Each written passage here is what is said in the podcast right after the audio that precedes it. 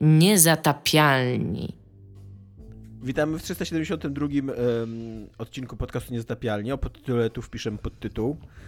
E, ja jestem Tomasz Strągowski i nie jestem tu, absolutnie nie jestem prowadzącym, w ogóle nie jestem żadnym tutaj ważnym. Po prostu przyszedł tak, z po prostu ulicy, przyszedł, po prostu tak. Wpisałem sobie tak e, z głupia frant e, jakiś, e, jakiś adres Mica Google'a, bo jakby znam formatkę i tak się okazało, że siedzicie tutaj, więc, więc przedstawcie się, kim jesteście w ogóle, szanowni ludzie. Cze cześć Tomasz Strągowski, nazywam się Iga Ewa Smoleńska. Cześć Tomasz Strągowski. Niezłe Dominik. Jeszcze raz uwaga. Ja pierwszy raz nagrywam podcast, bo też wpisałem przypadkiem w Mica coś, więc Cześć, Tomasz Pstrągowski, nazywam się Dominik Gąska. Czyli znaczy, Igo Ewa Smoleńska. Praktycznie wbiliście się na mojego mica, gdzie ja no siedziałam sama. Czyli Igo, Ewa Smoleńska, na co dzień sama, sama siedzisz na micie i nagrywasz podcast, mimo że totalnie możesz to robić bez mica, tak? Tak, ale to jest ważne dla mnie. Czasami jacyś ludzie przychodzą. Okay. Nie, mam w ogóle taki pastime, ja nawet nie chciałam nagrywać podcastu, po prostu sobie czasami wchodzę na Mitso i się patrzę. Jest, e, jest taka apka, która się lepiej do tego nadaje, Chatroulette i tam, Uuu, wiesz... Omegle. Tam autentycznie jakby są algorytmy, które ci tam z kimś łączą, a nie tak, że liczy, że my wpiszemy z palca coś po prostu. Ale to by było coś, nie? Po prostu wbić się właśnie na roulette i powiedzieć do ziomeczka, którego ci wyrosuje. Nagrywamy teraz dwie godziny podcastu o grach. you go. E, tak, będziemy dzisiaj rozmawiać o newsach, e, ponieważ znowu coś tam się działo. E, przede wszystkim Dominiku, ja jeszcze, jeszcze zanim w ogóle Tomaszu. E, zanim w ogóle będziemy gadać o newsach, bo nie dość, że będziemy gadać dzisiaj o Cyberpunku 2077, to powiedz mi, czy wczoraj był najpiękniejszy dzień twojego życia, jeżeli chodzi o ogłoszenia asasynowe, bo mm. się okazuje, że autentycznie będziemy grać do końca życia i jeden dzień dłużej w asasynady.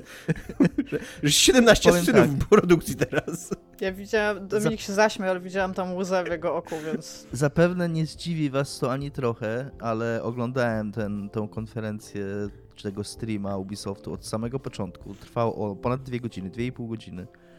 E, był, nie, przepraszam, półtorej godziny, półtorej, tak od 21 do 22.30. Był przeraźliwie nudny. E, tam godzinę pokazywali jakieś rzeczy, które... I ja robię teraz e, taką minę zszokowanego człowieka, który w ogóle nie jest szokowany. Plus był tam taka, taki pan i taka pani prezenterów, taki, nie wiem, czy to już jest jakiś inside joke Ubisoftowy, bo tam po prostu cringe się wylewał z ekranu tak wylewał się. No. Czy ludzie tańczyli na scenie? Ja akurat nie widziałem tańczyli tego ludzie, Tańczyli ludzie na scenie. Autentycznie Brzmi jak Ubisoft. Moment, że, że y, mówili o, Last, o Just Dance i ten pan prowadzący zaczął tam sobie tańczyć, nie? I tam pani, kto komentuje, on mówi, no jest, w końcu to się nazywa Just Dance. I takie, ja jebie. Ale dobra, Jakbyście nie zrozumieli nawiązania. nie drodzy Ale przetrwałem tę godzinę i ja byłem przekonany, bo, bo wszyscy mówili, że będzie deep dive into Mirage, czyli ten nowy, na, najbliższy asasyn bliskowschodni, więc spodziewałem się, że pokażą jakiś gameplay. Nie pokazali nic, pokazali trzy trailery tak naprawdę CGI, znaczy trzech różnych gier i właśnie oprócz tego Mirage zapowiedzieli jeszcze dwa inne asesyny na dalszą przyszłość. Code Red, który będzie Codename Red, który będzie w feudalnej Japonii. W końcu, nie? Co... Tak swoją drogą. Tak, co obstawialiście od lat przecież feudalna Japonia. No to wszyscy, wszyscy tego chcieli i Ubisoft robi i to będzie, i to jest też co ciekawe, co zwrócił, już wcześniej widziałem takie komentarze na YouTube i to jest interesujące w ogóle w tym wszystkim, że kiedy zapowiedziano, będzie krótko Tomek, naprawdę, postaram spoko, się. Spoko, to ja, ja kiedy za... cię e, Kiedy zapowiadano Mirage, to mówiono, kiedy zapowiadano Mirage, kiedy pojawiły się pierwsze plotki dotyczące Mirage, to były takie przypuszczenia, że ta gra stanowić będzie swego rodzaju punkt zwrotny w tej serii, że, że z tą grą Ubisoft powróci do asasynów o asasynowaniu i o skradaniu. I to tak się nie stanie. I w to znaczy, nie? Bo to też było takie coś. Tak się nie stanie. Mirage to, Mirage to będzie po prostu mniejsza gra, taka w... Ledwie wiecie, na 30-40 godzin pewnie. Tak, tak. Pomiędzy, która miała być swoją drogą DLC do Valhalla po prostu będzie rozbudowana, a już ten Codename Red, już ta w feudalnej Japonii nazywają to, że to będzie kolejna ich odsłona w, tej, w tym segmencie e, e, RPG asasynowym. Bo ja mam takie pytanie. Ja nie wiem, czy pamiętacie, już jakiś czas temu był taki news na temat tego, że Ubisoft jakby wraca do tablicy i przez to, że wydają dużo podobnych gier systemowo, to chcą sprawić, żeby one były od siebie różne, żeby zdywersyfikować jakby, że y, Far Cry jednak będzie troszeczkę inny od Asasyna na przykład, nie? I jakby, Dominik, czy tobie się wydaje, że teraz dzielenie Asasyna na te stare Asasyny w cudzysłowie oraz RPG hmm. asasynowe to jest dobry krok? Nie. Dla ciebie jako nie... dla gracza? Ja tego w ogóle tak nie, nie zrozumiałem. Oni tego w ogóle nie dzielą. Oni po prostu robią taki jednorazowy wyskok w postaci tego Mirage. To będzie taki hmm. eksperyment, mniejsza gra.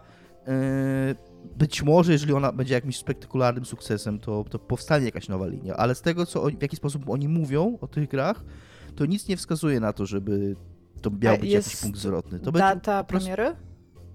Y, powiedzieli tylko 2023. Bo to jeszcze, jest ciekawe, bo, bo, w plotkach... Bo jeszcze jednego Assassina mają w produkcji, poza tym y, tak. Red i poza tym Mirage jeszcze mają jednego Assassina w produkcji i jeszcze tak, cały czas pracują nad Infinite. A Infinite to nie jest Assassin. Oni powiedzieli, co to jest Infinite. Infinite to jest... Y, z tego, w jaki sposób... On wprost mówią, że Infinite to nie będzie nowa gra, bo na początku, jak się pojawiły doniesienia o Infinite, to mówiło się o tym, że to będzie jakiś taki live service, multiplayer, coś tam, coś mm -hmm. tam. E, teraz to Infinite to, to ma być coś w rodzaju huba, który będzie łączyć ze sobą różne gry e, Assassin's Creed. Z tego, w jaki sposób oni to powiedzieli, to brzmiało trochę jak taki po prostu launcher dla. To jest, no. to jest taki launcher w 3D, że wchodzisz i tam tak. są realne sklepy, gdzie są typy z tak, Ubisoftu może... i możesz kupić od nich asesyny. Myślę, że to może być taka metagra, która będzie aktualizowana tą współczesną tak. fabułę, co nie? Tak, ale kumasz, masz różne na przykład drzwi, gdzie wychodzisz, koło tego stoi typ centralnie z kasą i ty podchodzisz i ty jesteś asesynem, ale zamiast tego yy, ostrza masz kartę kredytową i podchodzisz i tam podpinasz swoją własną kartę kredytową i mówisz, dobra, chcę pograć w Valhalla, pip, pup, pup, pup, i otwierają ci się drzwi. Ja jestem, ja jestem ciekaw w ogóle, chętnie bym przeczytał jakąś historię prac nad tym Infinite, bo mi się, czy Infinity, bo mi się wydaje, że oni jak zapowiadali to, to nie do końca wiedzieli, co to będzie i ciągle do końca nie wiedzą. E, on wręcz tam mówił w pewnym momencie, że, mm, że pan, pan mu zadał pytanie. Swoją drogą, jeszcze jedna dygresja. Nie ma nic gorszego, autentycznie, oglądając tą, tą, ten pokaz, sobie zdałem sprawę, że nie ma nic gorszego E, niż takie wywiady, które są całkowicie, wiecie, wyreżyserowane, zaskryptowane. Mm. Pan udaje, że zadaje pytanie, a odpowiadający udaje, że nie odpowiada. To było tak sztuczne i tak po prostu aż mi czarki przechodziły. Po prostu po co, po co taki format? Czy on nie może po prostu opowiadać o tej grze, czy on musi, wiecie, a ten udaje, że jest zaskoczony pytaniem albo coś tam, nie? I straszne to było. Wracając, a wracając do, mm, do meritum, yy, że I, I zgubiłem wątek przez tą swoją dygresję. Że na samym początku Aha, nie że, wiedzieli, co że, sprzedają. Że pyta, tak, że pytali się, czy tam będzie jakiś multiplayer w końcu. To, to ma łączyć ze sobą graczy grających w Asasyny. I, i on stwierdził, że Ubisoft y, bada temat. We're investigating y, temat y, potencjalnie jakichś tam osobnych gier multiplayer. Czyli nawet to nie będzie tak, że to Infinity samo w, samo w sobie będzie jakoś trybem multiplayer. Ono, być może w ramach tego Infinity pojawi się jakiś multiplayer, ale też nie wiadomo. Oni tak bardzo, bardzo, mm, no, yy, niekonkretnie powiedzieli, że po prostu badają temat. Więc tak, więc będzie więc z tego Infinity, ten Mir Mirage będzie, Infinity, będzie ten Red, codename Red, będzie ten codename, tam nie pamiętam jaki jest jeszcze, bo nic więcej o nim nie Hexay. wiadomo. Poza, tam, jak? Hexay. Tak. Codename Hexay. I o nim nic nie wiadomo. Poza... Hexay? Hexay, tak oni mówili. H, E Hexe napisy. Okej, okay, okej.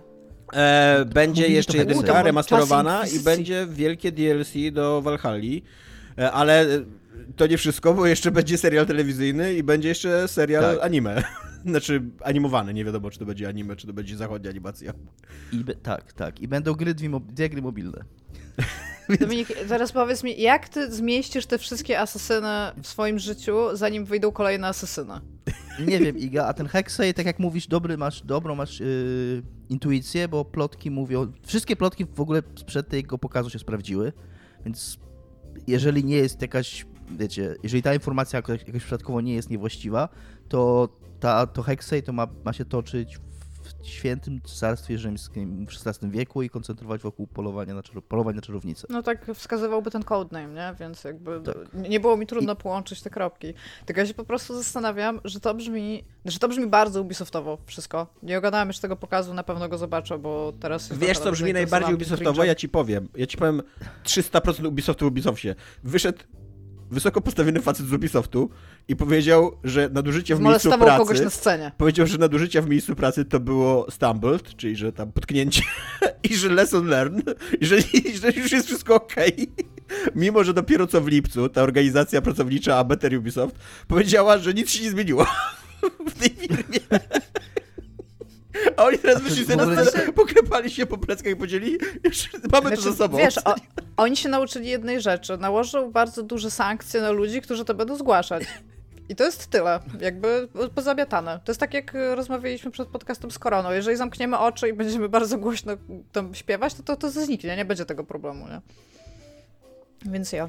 Tak. Tak. Czyli co, czyli będziesz grał we wszystkie przez jakieś 2003 do 20, znaczy 2023 do 2027 tak. jakby jesteś y, jakby content z Asasynem, tak? Mm, mm, tak. Y, znajomy mój kolega z pracy, Tomek Pilarski, który lubi Pilarsy i to jest super. E, Musiał. I, Prawda, tak. Napisał mi super.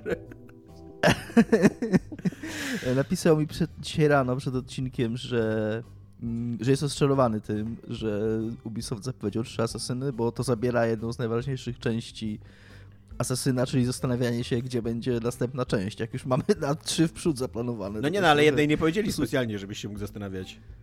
No tak, ale wszyscy mówią, jakby to też taka jest tajemnica. To też, jest, to też jest jakby słaby. część, wiesz, marki, co nie, że wszyscy spekulują i wszyscy wiedzą i tak dalej, co nie. No tak, może masz rację. O Wikingach, ale, ale nie, tam też wiadomo było dużo wcześniej niż ogłosili oficjalnie, że to będą Wikingi. Ja w ogóle nie mam pojęcia, tak, ja nie mam pojęcia w ogóle co oni robią i czemu oni to robią. Mam swoją hipotezę, niczym nie popartą, że... Informacje że z oni... dupy. Tak, że oni planowali, że to Infinity miało być czymś więcej i że oni mieli zaplanowane coś więcej, ale to im się posypało, i, ale mają jakiś plan marketingowy, no bo naprawdę nic nie wynika z tych zapowiedzi. To, to ten, ten japoński to był tam krótki, to są dwa krótkie trailery, oba te asasyny. I nie ma ani daty premiery, ani żadnych konkretów, tylko tyle jakby powiedzieli, ta, tak Japonia i tam Europa, nie? I koniec. Nie wiem, nie, nie rozumiem tego. Ja mam jeszcze do Ciebie pytanie, bo ja Ci zadałam e, wcześniej pytanie odnośnie do daty premiery i Ty powiedziałeś, że 2023 coś ciekawe i nie dokończyłeś. Co jest ciekawe, bo wszyscy spekulowali, że to będzie połowa, to będzie wiosna, tam marzec, mm. czerwiec 2023, e, ale nie potwierdzili tego. Powiedzieli okay. tylko 2023. Mi się wydaje, tak cynicznie patrząc na to, że celem tych ogłoszeń, które nie za bardzo są ogłoszeniami, e, może być to, żeby podbić wartość akcji spółki, bo są takie newsy, co nie, że na Ubisoft Tak, leciała się, na łeb na szyję trochę. Że, no ale też, że, tak. się, że się czają na Ubisoft, na, na wykupienie, co nie, na, więc takie sztuczne podbicie akcji może realnie napompować komuś kieszenie w razie jakiegoś zakupu. Tak, zgadzam się. Dokładnie jak kończyłem to mówić swoje zdanie, to pomyślałem, że to pewnie chodzi po prostu o giełdę. Dobra. E, to, zawsze fan. To tyle, jeżeli chodzi o, e, o Ubisoft. Dominik, teraz jest druga pasja, Cyberpunk 2077. Jakby miał określić Dominika dwoma słowami, to by był Assassin i Cyberpunk. Dajesz. Co to się dzieje? Co się dzieje? Yy, CD Projekt zapowiedział w końcu fabularne rozszerzenie do Cyberpunka pod tytułem Phantom Liberty, które to rozszerzenie podobnie jak yy, Assassin's Creed Mirage ukaże się w 2023 roku i nie wiadomo na ten temat nic więcej. Yy, co ciekawe, będzie to jedyne rozszerzenie. Znaczy, wiadomo o tyle więcej, że jest gameplay trailer, co niektóry pokazuje prawdziwe mm. ujęcia z gry niewiele mówiący, bardzo, ale jednak pochodzący Bardzo szczątkowy, bardzo tak. Kró- tak, bardzo No ale to, to więcej niż Mirage, nie pokazało, jakby Mirage pokazał tylko Tak, to prawda, to prawda. To prawda. Y, co ciekawe, rozszerzenie nie ukaże się na mm, konsole starej generacji, ale ukaże się na stadie. Y, nie wiem, czy jest wśród naszych słuchaczy. Tomek, nasz domek jesteś jedynym użytkownikiem Stadii. Czy możesz w Wiesz końcu co, sprawdzić? Czyta... Tam siedzi czytałem... jakiś typ i on czeka, aż ty się zalogujesz czytałem newsa na Eurogamerze i tam w ogóle jakby to jest trochę smutne, że News jest taki, ogóle... co to za typ, który się loguje na stadię dochodzenia? jest y, ten że, od, że ogóle... oddział metadanych, co nie, w Google. Wydaje nam się, że stadii korzystają, korzystają głównie biali heteroseksualni mężczyźni z Polski.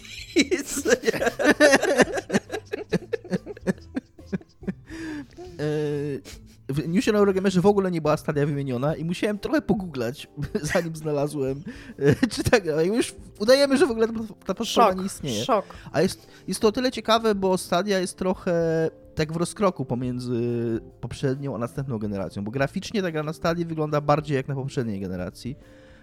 Natomiast na przykład ma update'y te, mm, te, które są na następną generację, na przykład te związane tam z AI, czy z jakimiś tam dodatkowymi rzeczami w grze. E, więc tak, będzie na stadie. E, rozszerzenie będzie się koncentrować wokół współpracy z nowymi Stanami Zjednoczonymi Ameryki. Mm, I w sumie niewiele oprócz tego, no jakby nic nie wiadomo o, o fabule.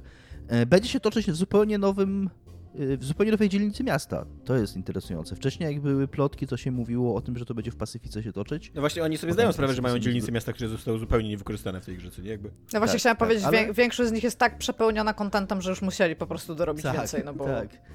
Yy, więc yy, no ja czekam na pewno. Natomiast, yy, aha, ale co jeszcze ciekawsze, y, bo mówię, i to w sumie tyle, Jeszcze ciekawsze. Na temat tego. Tak, jeszcze ciekawsze.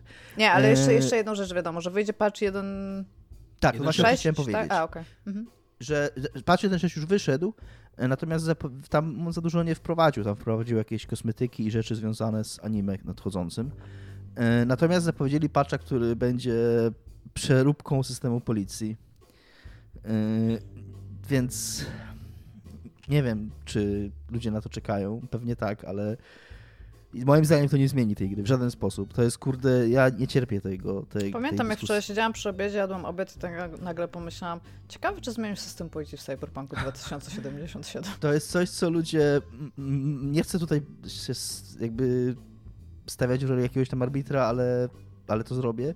I uważam, że to jest coś, co ludzie myślą, że chcą tego, ale to, te, czego ta gra tak naprawdę kompletnie nie potrzebuje to jakby brak tego systemu to jest coś, co łatwo wyśmiać, ale to jest coś, co jakby jest częścią designu tej gry i dodanie tego systemu policji nie sprawi, że to będzie nagle i ten sandbox jak GTA. To nic nie zmieni. Ten system będzie działał albo nie będzie działał, ludzie się nim chwilę pobawią i jakby wrócą do swoich żyć. to w ogóle nie wpłynie na, na to, czym ta gra jest i, i jak ona jest. Ja bym wolał na przykład, żeby oni zamiast robić rework systemu policji, skoncentrowali się zrobili questy, zrobili jakieś aktywności w otwartym świecie, jakby mhm. sprawili, żeby to miasto było gęstsze, żeby, żeby chodzenie po nim i... Ale to będzie większe, więc kontent się rozłoży na więcej. Tak, tak, tak. Yy, ja mówiłem, jak mieliśmy podcast z Joshem Sawyerem, że mam taką tradycję, że po każdym patchu do Cyberpunka uruchamiam Cyberpunka, żeby sobie zobaczyć, jak tam, co tam w Cyberpunku słychać. Więc zrobiłem to po tym nowym patchu i w ciągu 10 minut od, od, uruchomienia oczywiście sobie yy, yy, przyjechałem tam do obozu tych nomadów, gdzie panam jest i wszedłem do yy, takiego namiotu, gdzie tam jest typ, który broń sprzedaje i tam był drugi jego klient. Chyba, chyba klient, no, stał w tym namiocie i podczas gdy jasnym panem rozmawiałem, żeby go spytać, jaką broń ma dla mnie, to klient się odwrócił i przez, przez namiot wyszedł na zewnątrz po prostu. ale czy, ale czy zrobił T-poza najpierw? Nie, o, nie, nie. Postęp. Ja, jest... I tak, i ja kumam, że to jest detal i to jest bardziej śmieszne niż ter, ale z drugiej strony jak masz grę, która jakby jest od półtora roku na rynku i nad którą cały czas się ludzie pracują, żeby ją poprawiać i uruchamia się na 10 minut po nowym patchu i masz coś takiego, to masz takie okej, okay, cyberpunk, tam, jakby you, you do you, nie? Jakby w, w ogóle mam wrażenie, że jakby im się udało to wszystko naprawić, to ludzie by byli zawiedzeni. Jakby, bo ona by straciła tą swoją memiczność taką totalną, znaczy, że to się właśnie cały czas dzieje. Też, żeby być całkiem szczerym, gry takich rozmiarów raczej nie uda się nigdy naprawić do końca, nie? Nie mamy żadnego wielkiego, tyle, tyle otwartego samo developmentu pewnie by open worlda, tak, żeby, który byłby tak dopracowany, że się takie rzeczy nie dzieją. Nawet w grach Rockstara się dzieją co jakiś to czas prawda. rzeczy, nie? To prawda. Dużo rzadziej ja oczywiście, wiem, ale... Ja nie wiem, czy Horizon nie był taki... A nie wiem, ja w Horizona nie grałem, tak Okej, okay. bo tak się zastanawiam, to Horizon miał mało bugów, nie? W sensie miał bugi, ale nie takie, że tak powiem, przysłowiowe, memiczne, tak? Że, że można się z tego pośmiać. To prawda, y, co, ale to też to, co ty mówisz, Tomek, też wskazuje jakby dodatkowy argument za tym, że oni tego nigdy nie naprawią. Taki mianowicie, że oni chyba już po prostu się poddali, jeżeli chodzi o ten silnik, y, bo cała firma się przerzuca na Unreal Engine, tam było to ogłoszenie jakiś czas temu. Y, oni chyba mieli nadzieję, że im się uda tego Cyberpunka na tym Red Engine zrobić. W pewnym momencie się zorientowali, że im się go nie uda na tym zrobić, na tym Unreal, na tym Red Engine, ale już było za późno. Więc zrobili tyle, ile mogli po prostu mi się wydaje, że oni mają już trochę serdecznie dość tego silnika. E, więc chcą wydać to jedno DLC. No właśnie, czy to będzie jedno, jeszcze... jedyne duże DLC fabularne do Cyberpunka 2077 i więcej już nie Wiesz będzie? co, na Twitterze ktoś pytał o to i odpowiedź była z oficjalnego konta, która brzmiała, że aktualnie jest to jedyne planowane, planowane DLC. Yy, pojawiły się takie interpretacje tej wypowiedzi, że yy, że, to, że, że ona jest taka, wiecie, nie do końca konkretna, że jeżeli to DLC będzie sukcesem, osiągnie wielki sukces, to może być kolejne. Mi się wydaje, że słowa obecnie nie planujemy więcej rozszerzeń fabularnych są, to są tak najba, to jest jakby najbardziej bezpośrednie potwierdzenie, jakie można zrobić. No, Mogę jeszcze napisać wiadomo, nie. Kropka. tak, no. Wiadomo, że sobie tam zostawiają jakąś tam furtkę, bo tak się robi, ale mi się wydaje, że gdyby yy, że, że no minim, ja w to nie wierzę. Minimalna jest szansa na to, żeby po takiej wypowiedzi, jak po prostu wprost piszą, że nie mamy aktualnie planów wydać więcej. Mi się wydaje, że oni już chcą zostawić tą grę ze sobą. No. To ciekawe, bo to by znaczyło, że wymyślili jakąś nową strategię dla siebie, co nie? Bo jakby początkową strategię dla, dla tej firmy było to, że długo będą żyli i, i z sali z Cyberpunka mhm. i, i, że będą to utrzymywali przez lata i dodawali content i tak dalej, co nie? Więc teraz musieliby jakoś, nie wiem, bardzo przyspieszyć, kurde, Wiedźmina 4 czy coś? No, ale Podobno to jest, tam... oni na pewno będą, te, te zapowiedzi, które były teraz tego Wiedźmina, to, to, to jest na pewno gra, która będzie jeszcze lata w developmencie, nie? Więc... Dominik, ty coś zacząłeś? Może tak. Mm, no, że, że tak, że oni tam tych Wiedźminów chyba ze trzy teraz robią, jak, jak Ubisoft. Może za też będzie niedługo konferencja. Właśnie, myślisz, że będzie Assassin's Creed Beach Volleyball? Albo Assassin's Creed Kart. Ale e, tak sobie tutaj śmieszkujemy, ale jest jednak e, też skandaliczny dosyć news przy okazji tego, e, tego ogłoszenia cyberpunkowego. Nie tylko, że to DLC nie wyjdzie na sprzęt starej generacji, na stare konsole, ale też, że gra nie będzie już patchowana na stare konsole. Tak. Tak, to był ostatni patch. Więc, że wszystkie kolejne patche już będą adresowane tylko na PC-ty i, i Stadie. I, I, konsole nowej generacji. Co jest... Literalnie będą się nazywały patch dla Dominika 1. Znaczy, to jest taki final, końca... final dick move, co nie? Dla, dla ludzi, którzy kupili to. Mm, nie do końca jest to prawda mm, tak dla, dla, dla porządku, bo, bo stwierdzili, że jakieś takie jeszcze yy, jakby to powiedzieć, utrzymaniowe uaktualnienia będą mm, jakieś poprawki błędów, czy hotfixy, czy tak dalej, ale jeżeli chodzi o patche zmieniające istotnie grę, tak właśnie, że głównie chodzi o ten system policji, no, że, że Y, że, że to, to, już się nie pojawi na starej generacji? Że, że po prostu, no przypuszczam, że tu chodzi o kwestie techniczne, nie? Że, że musieli w końcu przyznać, że wydawa robi, że po prostu tego się nie da zrobić no, na, na starych konsolach. Albo, Albo że się nie opłaca. Wiecie, GTA, GTA 5 wyszło na dwie generacje temu na Xboxa 360 i PlayStation 3 i miało system policji i działało, więc yy, i miało większy świat niż Cyberpunk. Więc to nie chodzi o to, że się nie da, tylko po prostu, że no ich silnik prawdopodobnie nie jest w stanie tego u, u, udźwignąć. Jakby ja nawet jestem w stanie zrozumieć, znaczy wiem skąd ta y, decyzja może wynikać i, i okej, okay. i zarówno ze względów jakby biznesowych, jak i devowych pewnie to ma sens, ale jest to takie, nie wiem, pasujące do fabuły domknięcie wątku starych konsol, co nie, i Cyberpunka 2077. Jest to tyle jest Że to nie dostaniecie DLC i przestajemy rozwijać e, tą wersję. Jest to o tyle zabawne, że CD Projekt we współpracy z Microsoftem, znaczy Microsoft w współpracy z CD Projektem sprzedawał obrandowane Cyberpunkiem konsole Xbox One X, mhm. e, za które to CD Projekt będzie teraz zwracał pieniądze ludziom, bo, bo na konsoli e, Cyber, Cyberpunk 2077 nie, nie będzie działać dodatek na Cyberpunka 2077. Ale smutno to wszystko wyszło, co? No. Miało być fan, mieliśmy być w tym świecie wielkim, a wyszło, kurde, smutno na koniec. czy... No nie będę tutaj umierał znowu za Cyberpunka po raz kolejny, jest yy, tak, jest to smutne. Ale nie, nie, chodzi mi o jakieś takie subiektywne wrażenie z tej tak, gry, no bo nie, ja też no ją tak, przeszłam, tak. tak, jakby przeszłam wszystkie zakończenia, co więcej, tylko po prostu tak patrząc na ogół tego, to jakby nie było całego tego hype'u, to by byłaby po prostu gra, tak, a jest tym, czym jest jakby tak. na koniec. Tak. tak. Tylko e, i no oni mnie interesuje oni podjąć tą... To ty Domek najpierw. Ja tylko krótko. Oni powinni podjąć decyzję o zostawieniu konsol poprzedniej generacji na samym początku. Znaczy w ogóle zanim wydali grę. Byłby... No tak, tak, tak mi się też wydaje, by dostaliby raz Byłby po dupie. Hejt, ale dostaliby, tak. dostaliby raz po dupie, ale po prostu... Znaczy, przede wszystkim musieliby zwrócić 4 miliony preorderów. Podejrzewam, że to nie była w ogóle opcja tak, taka. Tak. Nie? Jakby ktoś z tym przyszedł do działu biznesowego, to do tej pory by się śmiali jeszcze z niego. Nie? e, ale tak, mnie, mnie, mnie, interesuje trochę, jak ta historia cyberpunka, właśnie, która nam się wydaje smutna, jak ona jest postrzegana w takich kręgach decyzyjnych, biznesowych, korpo AA. Czy to jest postrzegane jako sukces mimo wszystko, bo pieniążki, sprzedaż rzeczy niesamowite, 7 milionów preorderów i tak dalej? Czy jednak gdzieś tam jest zaszyta jakaś nauczka i ludzie myślą sobie, kurde, no tak już nie można postępować, nie? Z mojego doświadczenia i wiedzy jednak jest patrzenie na to na zasadzie jakby fajnie, że zarobili, ale czy zarobił przy następnej grze? I tam spoiler alert, tak, bo to będzie Wiedźmin 4, ale jakby jest, są duże konsekwencje dla branży tego, co się stało z Cyberpunkiem. Łącznie tam z jakimiś większymi e, obostrzeniami, jeżeli chodzi o system certyfikacji na przykład i tam zawierzania dużym firmom. E, no plus jakby, w, wiesz, pojawiają się takie rozmowy na przykład, nie możemy zrobić drugiego Cyberpunka, na zasadzie tam tego, co się działo po premierze albo whatnot. Ale myślę, że te preordery to tak, to to jest raczej takie, w to celujemy, nie? Celujemy w preordery Cyberpunka. E, dobra, pytacie się mnie, co jest grane, żeby Dominikowi teraz co jest grane? E, na chwilę ulżyć. Co jest grane? E, to u mnie jest grany komik. Nie, nie chcę, żebyś mi, nie chcę, żebyś mi ulżył, Tomek, wybacz. Are you sure? Sam sobie ulżę. jestem, Sam sobie ulżę. Jestem bardzo dobry w ulżeniu, lżeniu ludzi. Jak, no?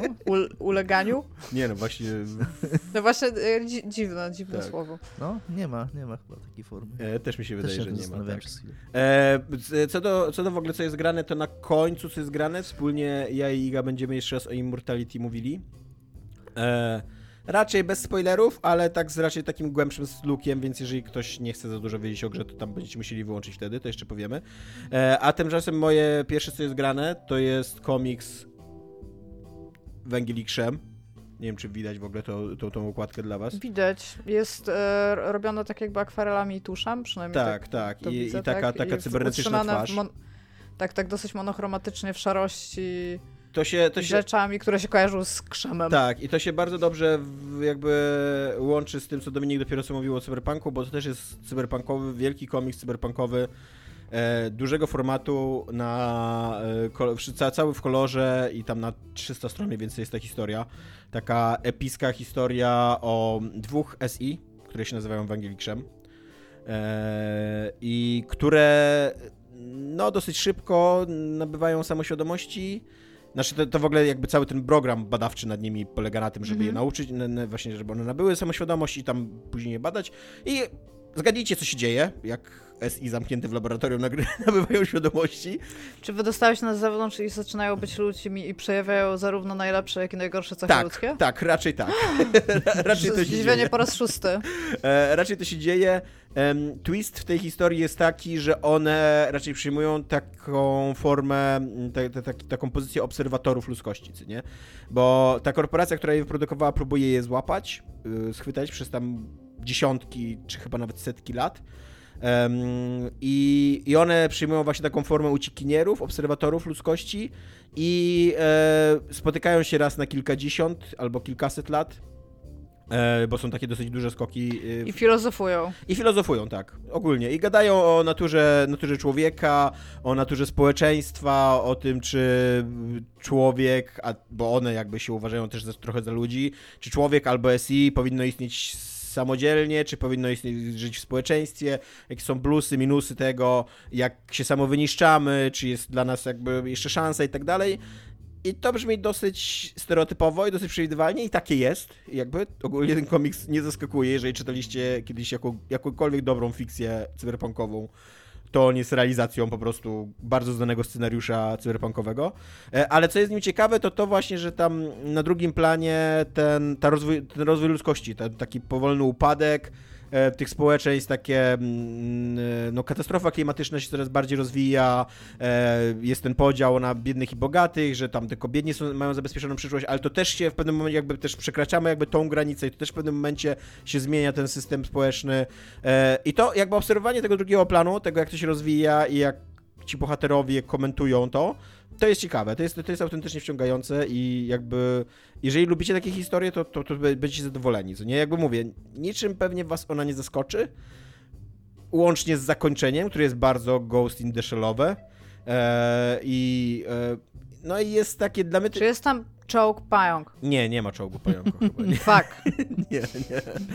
E, nie, nie ma czołgu. Ale, no ale jakby pamiętasz zakończenie Ghost in the Shells, nie? Jest tak. bardzo dużo takiego, takiej, takiej rozkminy, mm, co wymyślenie z SI albo digitalizacja świadomości, jakby to wpłynęło na sieć, i tak dalej, co nie? I no to nie chcę tu wprost mówić, jak to się kończy, ale chyba już się domyślacie, jeżeli, jeżeli coś Dobrze. widzieliście. E, e, i, I tak jak mówię, jest to, jest to drugi komiks tego autora, bo autor, jeszcze chyba nie czytałem autora, to jest, kurde, nie ma na okładce imienia i nazwiska, a to jest Francuz, więc Mathieu Bablet. Znaczy podejrzewam, że większość z tych liter tak po prostu dla jaj jest tutaj, w tym imieniu i nazwisku. E, a, a ma... MB pewnie się czyta. E, MB pewnie tak, dokładnie.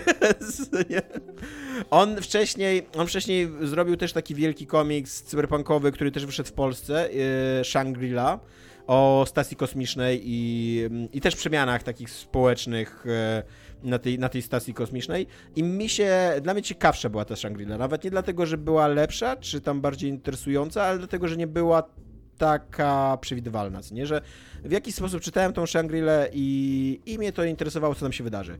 Tutaj, pomimo tego, że mówię, ten wątek drugoplanowy rozwoju ludzkości i przyszłości ludzkości jest, jest fajny, zrealizowany i jest autentycznie ciekawy, to ten pierwszy planowy to jest taki, że tam po prostu odhaczamy kolejne, kurde, ptaszki, co nie? O, jest ta rozmowa, jest ta rozmowa, jest tutaj ptaszki. taka scena, że nie... Co Dominik, ptaszki cię ucieszyły? Ptaszki.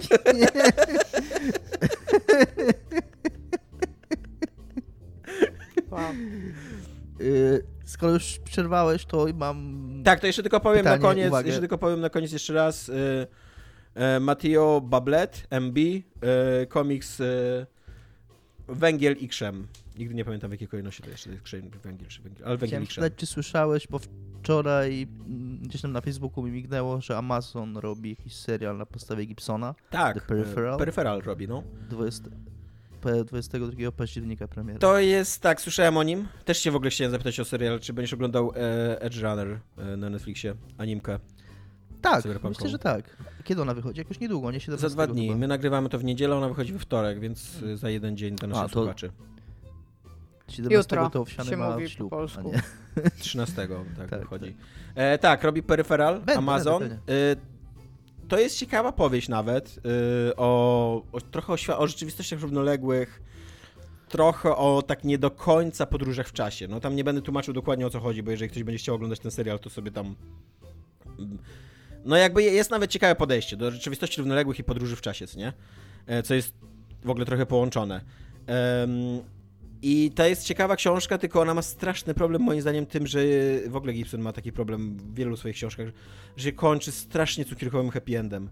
Takim na maksa, że w ogóle czytasz i, ta, i ta książka jest dużo bardziej ponura i dużo bardziej taka złowroga, ale kończy się tak, że sobie myślisz, kurde, nie? To jest jakieś zupełnie inne rejestry, niż się spodziewałem tutaj od tego dzieła. Czy biegnął w zwolnionym tempie przez pole słoneczników Prawie tak. The Turtles Happy Together w tle? Prawie tak. Jak ten. Więc jestem... Jak oryginalne zakończenie Blade Runnera kinowe. Tak, tak. No trochę, to, to jest trochę taki, tak, taki case.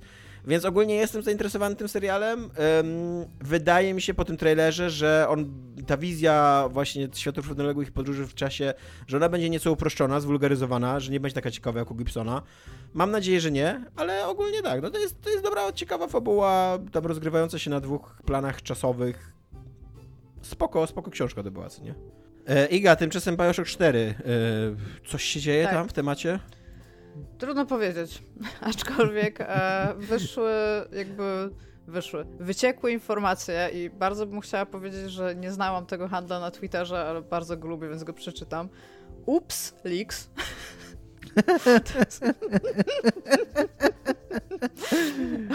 Opublikował informacje odnośnie e, tego, co może się dziać przy Bioshocku 4, który od razu powiedzmy sobie, najprawdopodobniej nie będzie się nazywał Bioshock 4, ponieważ nigdy nie było Bioshocka 3. I myślę, że nie, nie zrobił tutaj. Zatem wydawanie gry z numerkiem powyżej 3 to już jest wielkie ryzyko rynkowe, co nie? Trochę tak, ale też jakby byłoby to bardzo dziwne, jakby był Bioshock, Bioshock 2, Bioshock Infinite, Bioshock 4. Jakby nie, nie widzę tego trochę. W każdym razie. Wiecie, co było A... najdziwniejsze, jakby na nagle się asasyny zaczęły numerować. nagle wyszedł Assassiny 14, co nie? Albo Call of Duty, bo nagle wyszło 18. Swoją drogą, swoją drogą ja nawet nie wiem, czy oni wiedzą. Był Assassin's Creed 4, właśnie ostatni z numerkiem to był 4, więc można. Znaczy, no to, to nie jest tak, że nigdy nie wychodziły, wiesz, jest y, Air Defense Force 5, tak? Tylko po prostu dziwne Jasne. jest to, jakbyś nagle wrócił do numeracji, wiesz, i co, i wtedy Bioshock Infinite nie jest częścią tego, czy o co schodzi, nie? Czy to jest nagle Bioshock 3 Infinite? No, ale w każdym razie, e, żeby, żeby, żeby zacząć tak chronologicznie, najprawdopodobniej e, według tych plotek, które wyciekły z UpsLeaks, e, Bioshock 4 może być zapowiedziane na nadchodzącym PlayStation Showcase, co by je potwierdziło lub im zaprzeczyło. A jakby sądzi się, że gra wyjdzie w 2024 roku i że są problemy z jej tworzeniem, co jakby nie zaskakuje już chyba nikogo w ogóle w jakikolwiek sposób.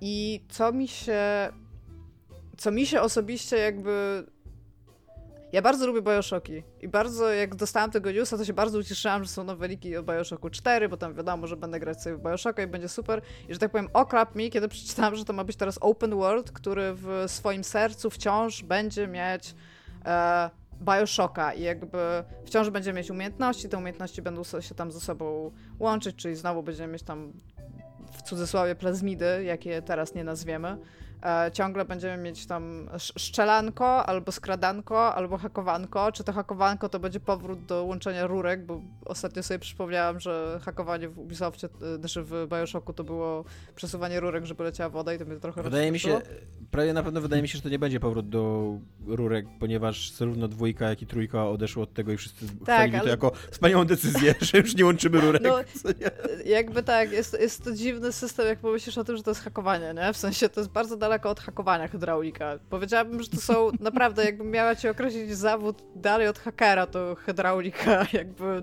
jest Ale pretty much far, nie? Na tą samą hmm. literę się zaczynają, więc... Hydraulika, hakowanie, rzeczywiście. Masz, tu mnie masz, jakby. Nie wydaje mi się, żeby e. hacking to był zawód. Nie, no jest. Ale haker. Haker to jest zawód, tak. Może nielegalny, ale zawód, Tomek, wiesz? I co, co następnie mi powiesz, że human traffickerzy też nie mają zawodu? Tak? Chcesz do Myślę, że traffickerzy to jest wielki zawód dla ludzkości, o tak ci powiem, co nie. Tak. No. A w każdym... w każdym razie... E, co jakby z tych wycieków wiadomo też, że ma uderzyć w bardziej te tony psychodeliczne, które widzieliśmy i znamy tam z Bioshocków. E, głównie Głównie chyba w Bioshocku 1 było takie mo mocna, mocna psychodela, aczkolwiek nie pamiętam, bo ja po prostu... Tomek, ty ostatnio grałeś w Bioshocka, to jesteś bardzo na czasie. Powiedz mi, e, czy w Bioshocku 2 były jakieś mocne wtrąty psychodeliczne? Była cała sekwencja, w której jesteś Little Sister i ona jest bardzo psychodeliczna. Bo no tak, centralnie jak... jesteś naćpaną dziewczynką i postrzegasz świat nie takim, jakim on jest w rzeczywistości, tylko zupełnie innym. Więc takie, no. E, jakby można powiedzieć, że cała rzeczywistość Rapture jest trochę psychodeliczna, bo no bo jest jakąś taką, tak, no bo wiem, właśnie w ten, w ten kolorową w fantazją ten taki... na temat rzeczywistości, co nie? klimat mają uderzać, więc wciąż będzie to stylizowane, aczkolwiek ta stylistyka wizualna ma teraz jakby jako referencję i odniesienie pojawił się Deathloop, więc być może bardziej w tą stronę. Mi się, wiesz, mi, mi się przymiotnik psychodela kojarzy przede wszystkim z jakąś, z jakąś manipulacją rzeczywistości, jako, jakoś postrzeganiem inaczej rzeczywistości niż ona istnieje naprawdę, co nie? Więc tego w Bioshocku raczej nie było, raczej widziałeś świat taki, jaki jest, co nie? Nie miałeś jakichś snów, wizji i tak dalej. No nie, ale był cały ten For, Fort Flori, Frolic, to się nazywało? Tak. No to tam to było dosyć psychodeliczne doświadczenie. No ja bym właśnie nie? tak nie powiedział. Widziałeś rzeczywistość taką, jaka ona jest. Nie widziałeś, nie miałeś wizji To, że, to, że ten facet ja te, też mi trudno powiedzieć, był postranym tutaj... mordercą i tam robił dziwne rzeczy. A był artystą? Iga, nie był artystą. był psychopatą, który robił rzeźby z martwych ludzi. Artystą. Uh, let's agree to disagree, że tak powiem. Tomato, tomato. Uh, co chciałam powiedzieć, to, y, to psychodelik i trippy, bo tak dokładnie to funkcjonuje, to jest w odniesieniu, w kontekście wizualnym i jakby tak. psychodela wizualnie i taka mhm. reprezentowana, to, są, to jest bardzo mocne odniesienie w ogóle do lat 60., więc jakby to jest bardzo konkretny art style. I teraz jak się tam też pojawia Deathloop, to być może po prostu będą iść w taką centralnie psychodeliczną tam jakieś takie linie, kolory takie troszeczkę wyblakłe i tego typu rzeczy może. Nie, nie wiem, no zobaczymy. Zobaczymy, czy w ogóle to wszystko jest prawda. A jeżeli chodzi o kombat, to już mówiłam, że cały czas ma się opierać na tym, co już znamy z wcześniejszych Bioshocków. I... E... Ale ma być chyba większy nacisk na łączenie ma... plazmidów, co? Tak, ma, mają mieć, y, y, co więcej, oprócz plazmidów też ma jakby Enviro odgrywać jakąś rolę, czyli ukształtowanie terenu i to whatnot. I gra ma się dziać na Antarktyce, co jakby brzmi bardzo bojoszokowo. Chcę zobaczyć latarnię na Antarktyce, to jest ważne dla mnie, żeby to zobaczyć w moim życiu. Aczkolwiek zupełnie nie kupuję Bioshocka w otwartym świecie. Zupełnie tego nie tak. kupuję. Moim zdaniem, jeżeli, co można powiedzieć o Bioshocku, to jest fakt, że on mówi historię które się odbywają przez to, że idziesz z punktu A do punktu B przez jakiegoś tam rodzaju korytarza, nie wierzę w fakt, że dodając do tego aktywności open worldowe jesteś w stanie do tych historii, które starają się opowiedzieć Bioshock i naprawdę cokolwiek dodać. Raczej to rozumie to, co, co, chcesz powiedzieć. Yy, tutaj się z tobą zgadzam co, totalnie, że jeżeli chodzi o prowadzenie fabuły, to to raczej yy, też mi to nie pasuje open world do Bioshocków, a jeżeli chodzi na przykład o samą lokację, to jakby może o to chodzi, że to będzie po prostu otwarte miasto, po którym będziesz mogła zwiedzać dzielnicę tak jak chcesz i, i, i, i tylko tyle, co nie? No ale to wciąż jakby wiesz, Rapture na przykład było specjalnie tak poprowadzone, żebyś poznawał postaci dramatu po kolei i żeby to miało sens, że poznajesz je w takiej kolejności, tak? I jakby, dobra, wierzę fakt, że jesteś w stanie stworzyć fabułę, że te postaci mają jakąś tam cząstkę informacji i dopiero jak pójdziesz w trzy, kurde, obozy bandytów, to się czegoś dowiesz, tak? No bo to naprawdę do tego się będzie najprawdopodobniej sprowadzało, jeżeli chciałem, to tak wyglądało. Chciałem wam przypomnieć, to, że według to, e, marketingu chciałem wam przypomnieć, że według e, informacji tam marketingowych Disco Elysium było grą w otwartym świecie. Więc wydaje mi się, że obecnie jakkolwiek nam się nie podoba ten trend, to również jest to tak nadużywany termin, że on już może też nic nie znaczyć kompletnie i tak, no ale po prostu jak widzę open world i myślę, wiesz, bo to jest tak, myślę Bioshock, nie myślę open world. Tak, no, myślę o well-crafted fabule, która odbywa się w mieście. To miasto jest ważne. Jeżeli tam jest cokolwiek open, to to są areny do walki. I to jest, to jest najbardziej open, jak, jak możesz jakby być w Bioshocku, nie? I czy ja chcę chodzić, wiesz, jakby, bo to jest tak, moim zdaniem to wygląda tak na papierze. Y, lubisz y, Bioshocka graczu? Tak, tak, lubię Bioshocka. Y, czy jeżeli mógłbyś zwiedzić cały Rapture i byśmy ci dali dostęp do, byśmy ci dali klucze do wszystkich drzwi, to byś się cieszył? O, tak, tak, bardzo, ale nie jesteś w stanie takiej historii przez to opowiedzieć, po prostu. Ciekawe, powiedz mi, czy w tych przeciekach jest coś na temat wymowy politycznej Bioshocka, bo Bioshock to jest chyba jedyna, jedyna gra, która otwarcie, taka jedyna gra AA, która otwarcie jawnie mówi, że jest polityczna i chce być polityczna.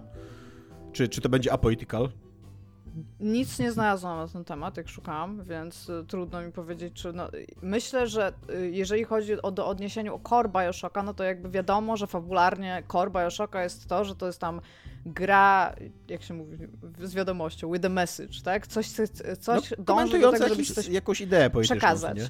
Tak, tak, ale żeby z w ogóle, że starać... po prostu chyba. O, z przysłaniem właśnie. I że jakby nigdy, nigdy nie wstydziła się, że tak powiem, tego robić. I mi się wydaje, że jeżeli ten Bioshock 4 miałby być Bioshockiem, to bardzo dziwne by było, jeżeli by czegoś takiego nie zrobił. Aczkolwiek właśnie, i to ponownie, wierzę w fakt, że wiele idei politycznych da się pokazać w różnych sytuacjach tutaj w cudzysłowie otwartego świata, tak? Czyli mhm. jeżeli pokazujesz, nie wiem, niesprawiedliwość, na przykład powie, Infinite, tak? Tam jest taka scena, gdzie jest licytowany, mm, licytowana cena za, za godzinę pracy i ona ma być jak najniższa, żeby ten jakby osoba, która daje ci pracę się na to zgodziła, tak? I tam jest taka licytacja jakby odwrotna. Tak. I jakby, okej, okay, to, to jest bardzo fajna scena. I jeżeli na przykład w takim open worldzie byś chciał pokazać jak w, jakie, w jakikolwiek sposób niesprawiedliwość społeczną, to myślę, że możesz to pokazać w bardzo wielu innych sytuacjach. Ale czy ty potrzebujesz to pokazać w bardzo wielu innych sytuacjach, czy lepiej jest to pokazać dwoma scenami, nie? żeby to podkreślić? Więc jakby wydaje mi się, że, to, że jeżeli to jest taki open world, jak ja rozumiem, czyli Bioshock Zero Dawn, tak? Jesteś, kurde, na Antarktyce i tam jest latarnia, ale przy okazji możesz żyć gdziekolwiek. Widzisz tą górę, nie, możesz Iga. tam wejść. Nie jest Co? latarnia, jest 10 latarni i będziesz się na nie wspinać. Tak, możesz się na nie wspinać, będziesz zapalać światło i wtedy będziesz widział mapę. Tak. To jest ważne. I tam też z jakiegoś powodu będą i Splicerzy, i Big Daddies, i Little Sisters, i jak się nazywali ci typi z Infinite, co mieli te serca w takich piecach? Jezu, nie pamiętam.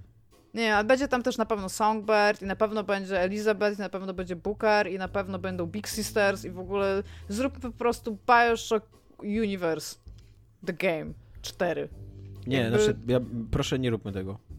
Znaczy, no ja właśnie, ja zupełnie nie, ja zupełnie nie potrzebuję Bioshocka w otwartym świecie. Zupełnie go nie potrzebuję. Być może zjem swoje słowa, ale kurde, bym wolała naprawdę 12-godzinnego Bioshocka, który opowiada kolejną fajną historię, w którym mogę sobie fajnie postrzelać, nie? Handy menu oni się nazywają. O, handy menu. Tak. I ja chcę się znowu chować za rogiem i jeść chipsy ze śmietnika. To jest dla mnie ważne. Jakby to jest dla mnie core Bioshocka. I ziemniaki z kibla też chcę jeść, to też jest ważne dla mnie. A nie w ogóle teraz, nie, nie potrzebuję się zastanawiać, czy muszę wykonać e, questa e, feczowego dla jakiejś babki i pójść e, pokonać trzech handymanów, kurde, w lesie na Antarktyce. Nie ma Ale no, ja mówię, to, to, może być, to może być taki niby open world, nie jakby korzystający ze struktury otwartej mapy raczej, co nie, niż ze struktury tam questów pobocznych i, i aktywności do robienia w świecie. Taki w stylu, kurde, Mafii 2, co nie? Że masz mega puste miasto, po którym chodzisz i tylko... Tam Jak przypad... Cyberpunk. O... po którym chodzisz i tylko przypadkowe walki masz i strzelaniny i tak dalej. Jeżeli chcesz popchnąć fabułę, to gra ci cały czas mówi, że teraz głównego questa masz w tej a tej dzielnicy Ale i wiesz, masz co ty teraz właśnie opisałeś? Ty teraz opisałeś L.A. Noir. Tak. Który byłoby no, super to, grą, o. jeżeli byśmy się skoncentrowali tylko na wywiadach i robieniu tak. E, sprawy, jakby, a to, że tam było całe to miasto, no jakby było zupełnie niepotrzebne. I Mafia nie? 2 była dokładnie taką samą grą. No tak, tylko że jakby i, i po co, tak? To, to, już, to już Po to, żeby w marketingowych materiałach struktury. używać terminu open world, tak jak Dominik tu powiedział. Znaczy, ja wiem też, że ja jestem zgorzkniałą starą babą, no tak, ale jestem zgorzkniałą starą babą i ja po prostu jak widzę open world, to mi się, kurde nóż w kieszeni otwiera. Ja, ja, już tego nie chcę, tak? To mi się skończyło. I być może oni to zrobią super. Ja, ja nie mówię, że nie.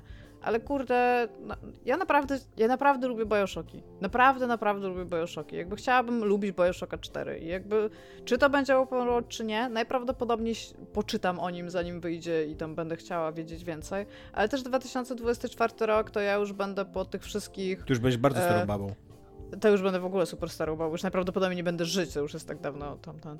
Ale jakby ja... Po, to już będzie po tym, kiedy dostanę te wszystkie space horrory, co teraz były zapowiedziane, więc już może będę mogła się zawieść. Więc... Zabić. Też. Czekam.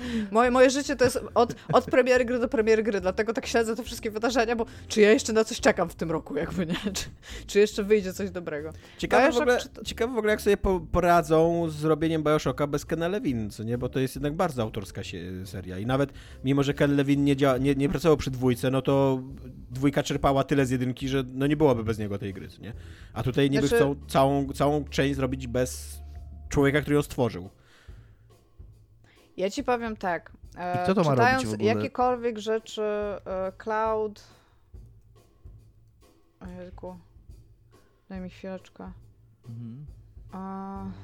Cloud Chamber, o. Cloud Chamber, tak. E...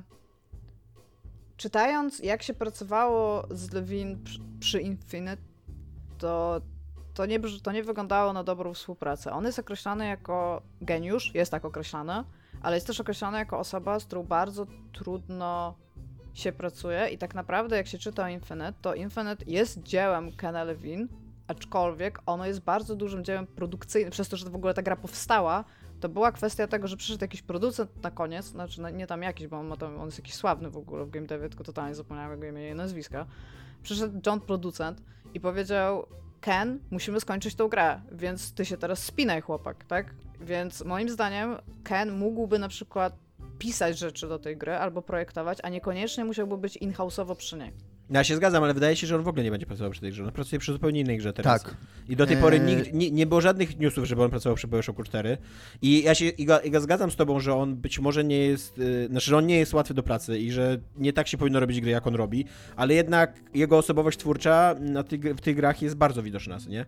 Tak, więc, ale też więc być może strony... Bioshocki w ogóle nie powinny powstać, żeby ludzie nie zostali skrzywdzeni, jakby nie mówię, że nie, ale że, jak, skoro powstały, to to są bardzo jego gry. Nie można moim zdaniem tak, odbierać tak. autorstwa. Ja, ja nie chcę mu odbierać autorstwa, tylko ja po prostu uważam, że jakby on też tak bardzo mocno już zarysował, czym jest Bioshock. Że być może istnieje szansa, że przyjdzie ktoś, może nie tak utalentowany, żeby stworzyć takie IP, ale osoba, która jest w stanie poruszać się w tym IP, już jakby na tyle dobrze, że jest w stanie napisać na przykład dobrą historię. Aczkolwiek nie ja wiem, naprawdę nie wiem. I to jest, momencie... Dla mnie to jest taki, poczekaj, strzał w, w ciemność, na zasadzie cały ten Bioshock 4, bo to może być zarówno bardzo ok gra, jak i po prostu totalna pomyłka, ale tak mało o nim wiadomo, że trudno jest mi, wiesz, w ogóle teraz, to, to bym musiała tarota tutaj układać, nie? Chciałem powiedzieć, że y, Cloud, Cloud Chamber to jest firma, na której której szefował jest niejaka Kelly, e, Kelly Gilmore, e, która wcześniej pracowała w Firaxis jako producentka wykonawcza. A z kolei więc... na stronie na stronie jakby mają bardzo taką krótką notatkę o sobie, w której głównie podkreślają to, że zrzeszają weteranów serii BioShock, co nie? I nawet jak mają taką graficzkę What are we working on, to są trzy Bioshocki i takie, takie, takie next. jakby ciekawe co tam będzie, co nie? Y, no wiadomo, no Firaxis, więc strategia turowa. E, więc dobra, tyle z frontu Bioshockowego, Bioshockowego, czy coś jeszcze Iga masz tam do dodania w temacie? Wiesz co, tutaj e, starałam się, bo pamiętałam, że jeżeli chodzi o sam gameplay loop, tam było coś ważne i to jest też ważne w lore, ale kurde, nie, bo to jest bardzo, bardzo długi wątek na Twitterze. Polecam Upsleaks, jakby jeżeli chcecie sobie przeczytać.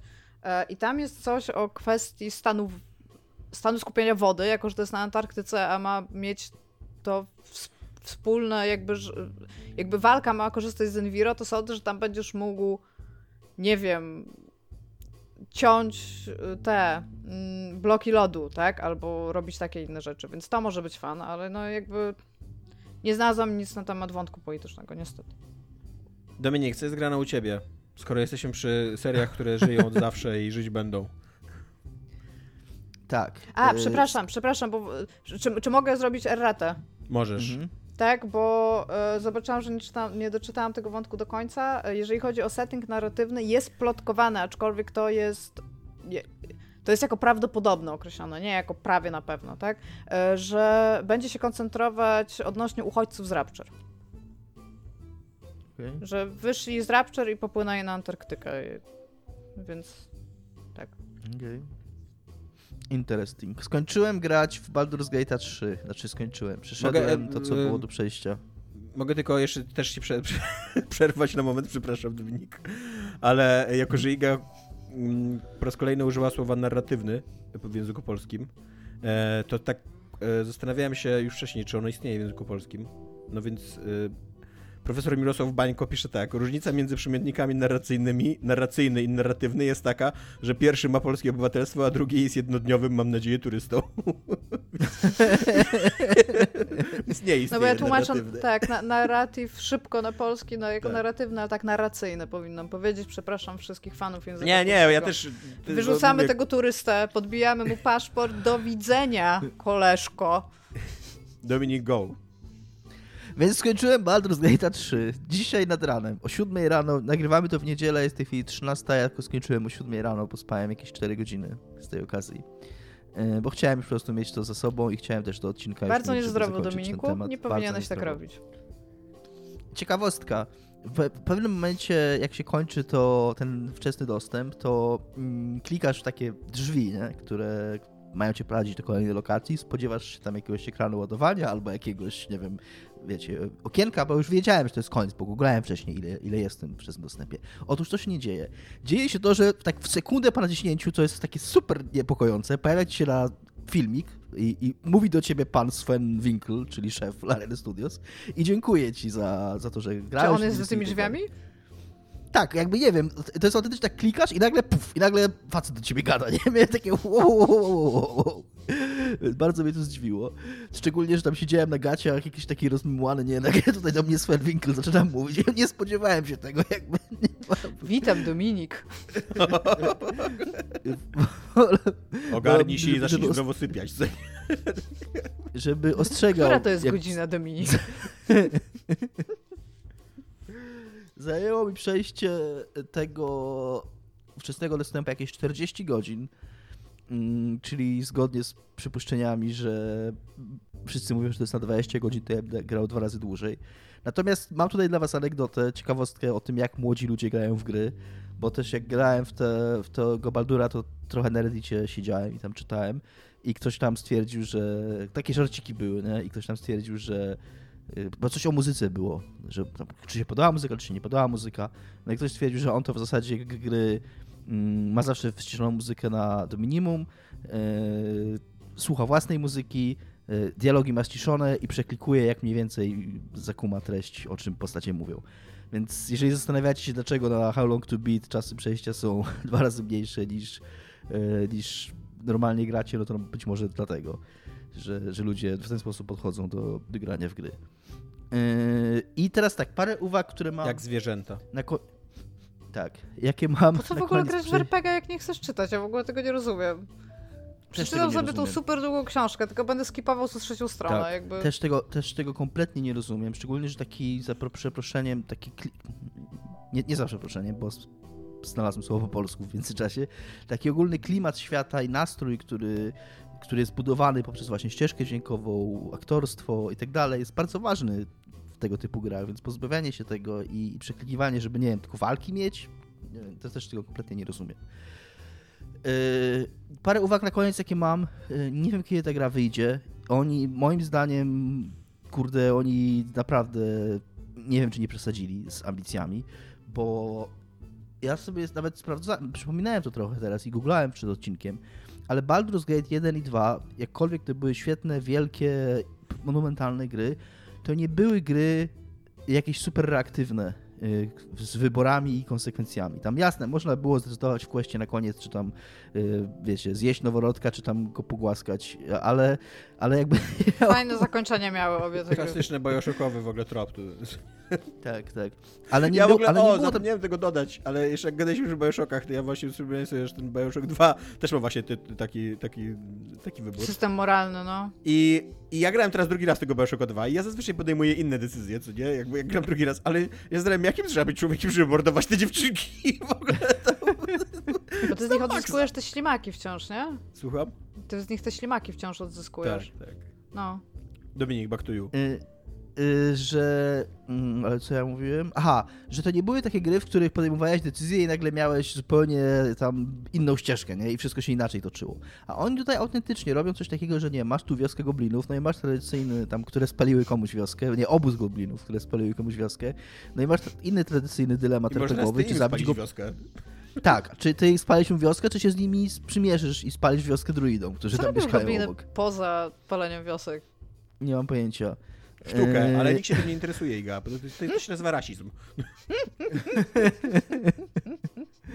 Więc autentycznie ja mam takie wrażenie, że tam e, jakbym grał powiedzmy e, złą postacią, to mógłbym tam mieć zupełnie inną ścieżkę, zupełnie co innego by się działo i mogę się sprzymierzyć tam z jakąś inną frakcją, nie? Więc tam jest bardzo dużo takich ścieżek, reaktywności tego, że jak masz inną rasę, to postacie reagują na to, jaką masz rasę, jaką masz klasę postaci, jaką masz przeszłość i tak dalej. E, tam ilość voice actingu, która w tym jest, tych animacji, tego wszystkiego, ta gra już w tej chwili z tym jednym aktem zajmuje ponad 100 gigabajtów, więc y, to na koniec to będzie jakieś kurwa 500 gigabajtów gry na 500 godzin, która wyjdzie w 2040 roku chyba. Ale ja tylko chciała ci powiedzieć, że Baldur's Gate 2 był chyba na 11 płytach, więc y, może tutaj... Nie, nie był. Był na 4 albo 5. Tak? Okej. Okay. Miałem, miałem Baldur's Gate 2 na płytach, tak. Był w takim normalnym w dużym opakowaniu, ale to były chyba cztery płyty. Okej, okay, bo ja pamiętam, że miał jakoś właśnie bardzo dużo płyt, ale to może mi się coś W tamtych czasach cztery płyty to tam nie było bardzo dużo płyt. To było bardzo dużo, tam nie, tam nie było żadnych film, to, to nie było FMV, nie? Gry FMV potrafiły tyle zajmować po kilkanaście płyt. Baldur's Gate miał 4 albo 5, chyba 5, bo on miał chyba taką, takie, takie grube opakowanie, które jeszcze tak się dodatkowo otwierało. E, więc... Cztery tak. płyty, masz rację. Okej, okay, cztery.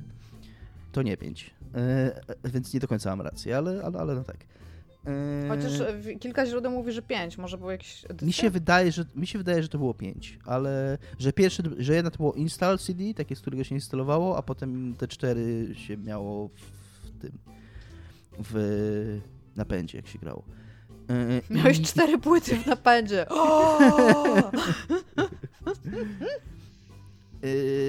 Miałem trochę na początku obawy, jak grałem w tą grę, bo ona jest bardzo Divinity na początku, jeżeli chodzi o klimat. Ten świat, jak się po tych lasach chodzi, to i graficznie, i tak pod względem nastroju jakoś nie czułem tego, ale mniej więcej w połowie tego Early Access trafia się do Podmroku, czyli tej lokacji, która była w Baldur's Gate 2 i w tym podmroku jest super, jest bardzo baldurowe. Takie miałem wrażenie, że jakby nagle wszystko wskoczyło na właściwe, na właściwe tory, bo i muzyka, i klimat się robi inny, i to wszystko się staje takie namacalnie, in, wiecie, odróżniające się od Divinity. Więc mam nadzieję, że, że uda im się też trochę mm, coś zrobić z tą, z tą częścią łotwa w, na powietrzu. Być może po prostu dodanie miast, bo to jest coś, czego brakuje, strasznie brakuje, tak jak mówiłem ostatnio, miast i, i. Yy, Tomek pytał mnie ostatnio, czy to jest strategia turowa, tak jak yy, Divinity 2 i powiedziałem, że nie, że te walki są krótsze. Tutaj też muszę zrobić małą, errat, małą erratę, bo są takie momenty, szczególnie jak się walczy z tym obozem goblinów, że nagle się robi walka na półtorej godziny, taka właśnie totalnie w stylu Divinity, że teraz siadasz i będziesz, wiecie, miał praktycznie dużą misję w strategii turowej, nie? Więc to się ciągle dzieje w tej grze, to jest takie larianowe. Mm, ma trochę larianizmów, tak, taki sobie termin ukułem, ta gra, takich momentów, że kurde, ja rozumiem, że to jest ich szkoła, ale też nie wiem, czy to pasuje do Baldura, bo takie potrafi, potrafią być takie momenty, że, że autentycznie, no nie wiem, jakiś, jakiś przykład, żebym teraz, nie, nie przychodzi mi do głowy. Na przykład jest, jest taki moment, że mm, że masz, nie wiem, powiedzmy dungeon, nie? i masz tam tą yy, taką szafkę, taką okay. szafkę z książkami. Nie? No i tam klikasz, masz test na percepcję i dowiadujesz się, że, yy, że zauważasz, że tam ślady na ziemi są, że ta szafka była przesuwana. No więc ja próbuję nie, czy przesunąć tą szafkę, wejść z nią w interakcję, coś z nią zrobić, ale nie, nic z nią nie mogę zrobić, nie? I tam biegam po tym, po tym dungeonie, szukam, czy jest jakaś dźwignia, czy coś, okazuje się, że nie ma. I w końcu wpisałem w Google i wiecie, co trzeba było zrobić? W tej grze, jak, tak jak w samej Divinity, można sobie przesuwać obiekty, po prostu skrzynki z miejsca na miejsce. I w jednym miejscu, w jednym rogu przy ścianie są trzy skrzynki, które musisz przesunąć za nimi jest dźwignia. Nie? I kurde, nie, nie wiem, jak coś takiego można znaleźć tak po prostu, przypadkowo. E, więc y, jest, było jeszcze kilka innych takich momentów, że miałem y, jeszcze bardziej takie, że kurde, no teraz mówię, nie przychodzi mi do głowy, ale miałem takie, oni potrafią być strasznie tacy no mówię, kryptyk. Z głową we własnej dupie. Z głową we własnej dupie, takie, że, że albo musisz być super drobiazgowy i wszystko, wszystkie szafki przesuwać i ten, albo musisz, y, nie wiem, po prostu wpisywać w Google. Y, na szczęście nie ma tego, co. Fajny komentarz gdzieś tam widziałem, wysyłałem wam. Tego, co miało Divinity 2, że tam każda walka kończyła się tym, że opatrz ogień i wszystko wybucha i wszystko się pali. Yy, że, że to szczęście nie, nie ma tego. Albo tego opatrz trucizna i nagle pół pola walki jest w ogóle niedostępne, bo tak, ale puszczasz firebola w truciznę i opas, wszystko się pali, końcowy efekt, końcowy efekt jest jakby zawsze ten sam. Nie, nie, nie, nie grałam długo w Divinity, ale jedyne moje wspomnienia to jest fakt, że, że, że wszystko się paliło albo wszyscy się palili, więc coś w tym jest, no. I że, podnosi, tak. że chciałam przeszukać beczkę i podnosiłam beczkę do inwentory i musiałam ją wyrzucić, żeby zobaczyć, co jest w środku. To w ogóle też, to w ogóle, ja chciałbym tylko zauważyć, że to jest y, cudowne prawo fizyki w, w fikcji growej, że do piątego żywiołu, jakim jest trucizna, tam jest y, woda, ogień, wiatr, y, ziemia i trucizna, że, nie, że trucizna się zawsze pali. Tak, tak, bo jest oparem i śmierdzi na zielono, więc się pali, czego nie rozumiesz. Tak, trucizna... Tylko, że jest taka, trochę, trucizna jest trochę taka, mm, ten, jakby to powiedzieć, upośledzona pod tym względem, bo wiemy, co, za, co niszczy truciznę, ogień, ale trucizna nic nie niszczy. Jakby ogień niszczy... Wodę może życie niszczy czasami. trucizna. Hmm. że wiecie, ale ogień niszczy... naturę. Ja chcę wam powiedzieć, że w logice growej też, jeżeli jakikolwiek kabel wpadnie do wody, to czy byś nie był w kaloszach i czy by ten kabel był jak najmniejszy i nawet niekoniecznie tam USB na przykład, to już jak wejdziesz do wody, tak. jesteś dead. Jesteś tak. dead, po prostu. Bo to jest w ogóle prąd to jest szósty żywioł jeszcze, właśnie zapomnieliśmy no o tak. prądzie, tak. co nie? Trucizna i prąd, no. Nie podoba mi się też, e, też w, tym, e, w tym temacie arianizmów i głowie własnej dupie, głowie własnej dupie, to co Tomek zawsze jest przeciwny temu. Ja nie jestem temu przeciwny w grach akcji, natomiast jestem temu przeciwny raczej w takich RPGach klasycznych, mianowicie walk z bossami, które są zagadką. Yy, jest tu jedna taka walka, która jest strasznie mnie wkurzyła, bo ona się toczy w takiej kuźni i, i jest taki, wiecie, ziomek, który. Czy to jest walka z koniem? 250 HP, nie, nie, z takim jakby wielką, wielką zbroją ożywioną, okay. która ma tam z 220 HP ale nie można jej zabić po prostu bijąc w nią, trzeba tam jakąś lawę w, do tej, na tą lokację wylewać, a potem gonić tego z wroga i postawić go w jednym miejscu, gdzie taka wielka prasa jakby jest od tej kuźni, która go przytłoczy i tak dalej. To już po pierwsze, po pierwsze, musiałem też wygooglać, bo w życiu mnie wpadł na to, że muszę to w ten sposób zrobić. Ja raczej w RPG-u klasycznym, takim jeszcze turowym, to oczekuję, że jak ludzik ma HP i ma jakieś tam odporności, to ok, ma te odporności, ale jak rozkminie te odporności, to mogę go zabić, a nie, że nagle arbitralnie on przestanie mieć, nagle w połowie, weź, w połowie walki nagle zyska jakąś odporność już nie można mu nic zrobić, tylko trzeba go w konkretne miejsce wywabić, tam konkretną rzecz zrobić w tym miejscu i tak dalej. Nie? No, e, e, boss powinien nie jestem fanem. testować twojego skilla, którego ci gra uczy. Jeżeli gra cię Dokładnie. uczy walkę turową, to boss powinien umierać w walce turowej. Ja rozumiem, że Zelda ma bossów jako zagadki, bo uczy cię zazwyczaj w poprzednim rozdziale ci uczy wykorzystywania jakiegoś skilla i ty musisz go wykorzystać, żeby rozwiązać tę zagadkę. Ale jak masz, kurde, właśnie gry w stylu RPG, albo strzelanki, albo hack and slashe, to tam jakby jestem nauczony, że trzeba strzelać i hack and slashować i, i, i walczyć turowo i tak się powinno zabijać tego bossa, a nie nagle, albo że się skradać, się zmienia w grę logiczną, kurde, na koniec, nie? Tak, tak. I ja tak samo, i dlatego też ja nie przepadam, wiem, że jestem tu w mniejszości, ludzie kochają Zatulariana, ale też nie przepadam za takimi rzeczami właśnie typu przesuwanie skrzynek, jakieś takie mm, machinacje w tym, w tym świecie, ponieważ ja też uważam, że jeżeli moja postać ma percepcję i ta percepcja działa tak, że jeżeli jest coś do zobaczenia, to jest test na percepcję i ta postać to zobaczy, to albo to działa zawsze, albo to, albo tak. to nie ma sensu. To nie jest tak, że część rzeczy moja postać zauważy, a część rzeczy muszę ja zauważyć jako gracz na lokacji. Nie? To jest jakieś takie, no nie nie klei mi się to. Jakby, albo wszystko ja mogę, bo są takie, wiesz, są Powinno być tak, że jak podniesiesz tą skrzynkę, to nagle wiesz, dobry rzut na percepcję. O, dziura! Nie no, powinna być wcześniej jakiś test na percepcję, żeby ci naprowadzić tak, na te skrzynki tak. po prostu, bo albo, albo każda dźwignia jest widoczna, ale nie, bo są takie dźwignie, które po prostu się nie pojawią w ogóle w, na tej ścianie, jeżeli nie wykonasz tego testu na percepcję. Ja bym chciała tylko takie... powiedzieć, bo zaczęłam cały czas, myślę o tym, co Dominik powiedział, że są ludzie, którzy grają w RPG pisane i przeklikają, przeklikują dialogi. I to jest tak, jakbyś przyszedł na sesję RPG i by siedział sobie mistrz gry i ci tłumaczył, gdzie jesteś. Dobra, dobra, yy, może się tam z kimś bić? Są tacy gracze, jakby i Ale to po co przychodzisz na tę sesję? Nie wiem. Żeby się Jeszcze... bawić sam ze sobą. Jeszcze jedną rzecz powiem na koniec już, która mi się super podoba i super nie podoba jednocześnie. E, to są mapy. Mapy są super wertykalne. E, takie, że góra, dół się chodzi, to o, też o tym wspominałem. I to szczególnie w podmroku, tam po takich, po takich konarach drzew chodzi i tak dalej. E, bardzo fajne scenariusze bitewne z tego wychodzą, bo tam możesz spychać tych ludzi z tych krawędzi i tak dalej. Yy, ale jednocześnie kamerę z tych, jak możecie się domyślać, w takiej sytuacji izometrycznego RPG, który jednocześnie jest super wertykalny i jest strasznie upierdliwe sterowanie tym i, i niewygodne i mam nadzieję, że też myślą nad tym, żeby coś z tym zrobić, bo na przykład jest coś takiego, że generalnie kamera ustawia się na poziomie, sama się ustawia na tym poziomie, na którym stoją twoje ludziki co jest spoko większość czasu, ale jeżeli jesteś w walce i nagle twój wróg jest, nie wiem, 20 metrów nad tobą na jakimś tym, na jakiejś, powiedzmy, miałem taką walkę... Na lwiej skale, no, to Mufasa. E, w pomieszczeniu, nad którą były takie przy suficie takie belki i jeden wróg na tej belce tam przy suficie stał.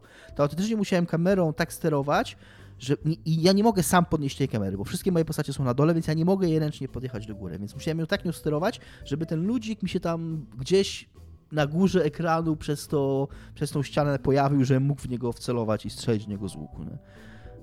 Yy, Solasta, która też jest na D&D, też wspominałem tę grę i też ma takie, taką wertykalność, ona po prostu ma taki przełącznik, że możesz przełączyć i jak go naciśniesz, to nagle możesz kamerą jeździć góra-dół.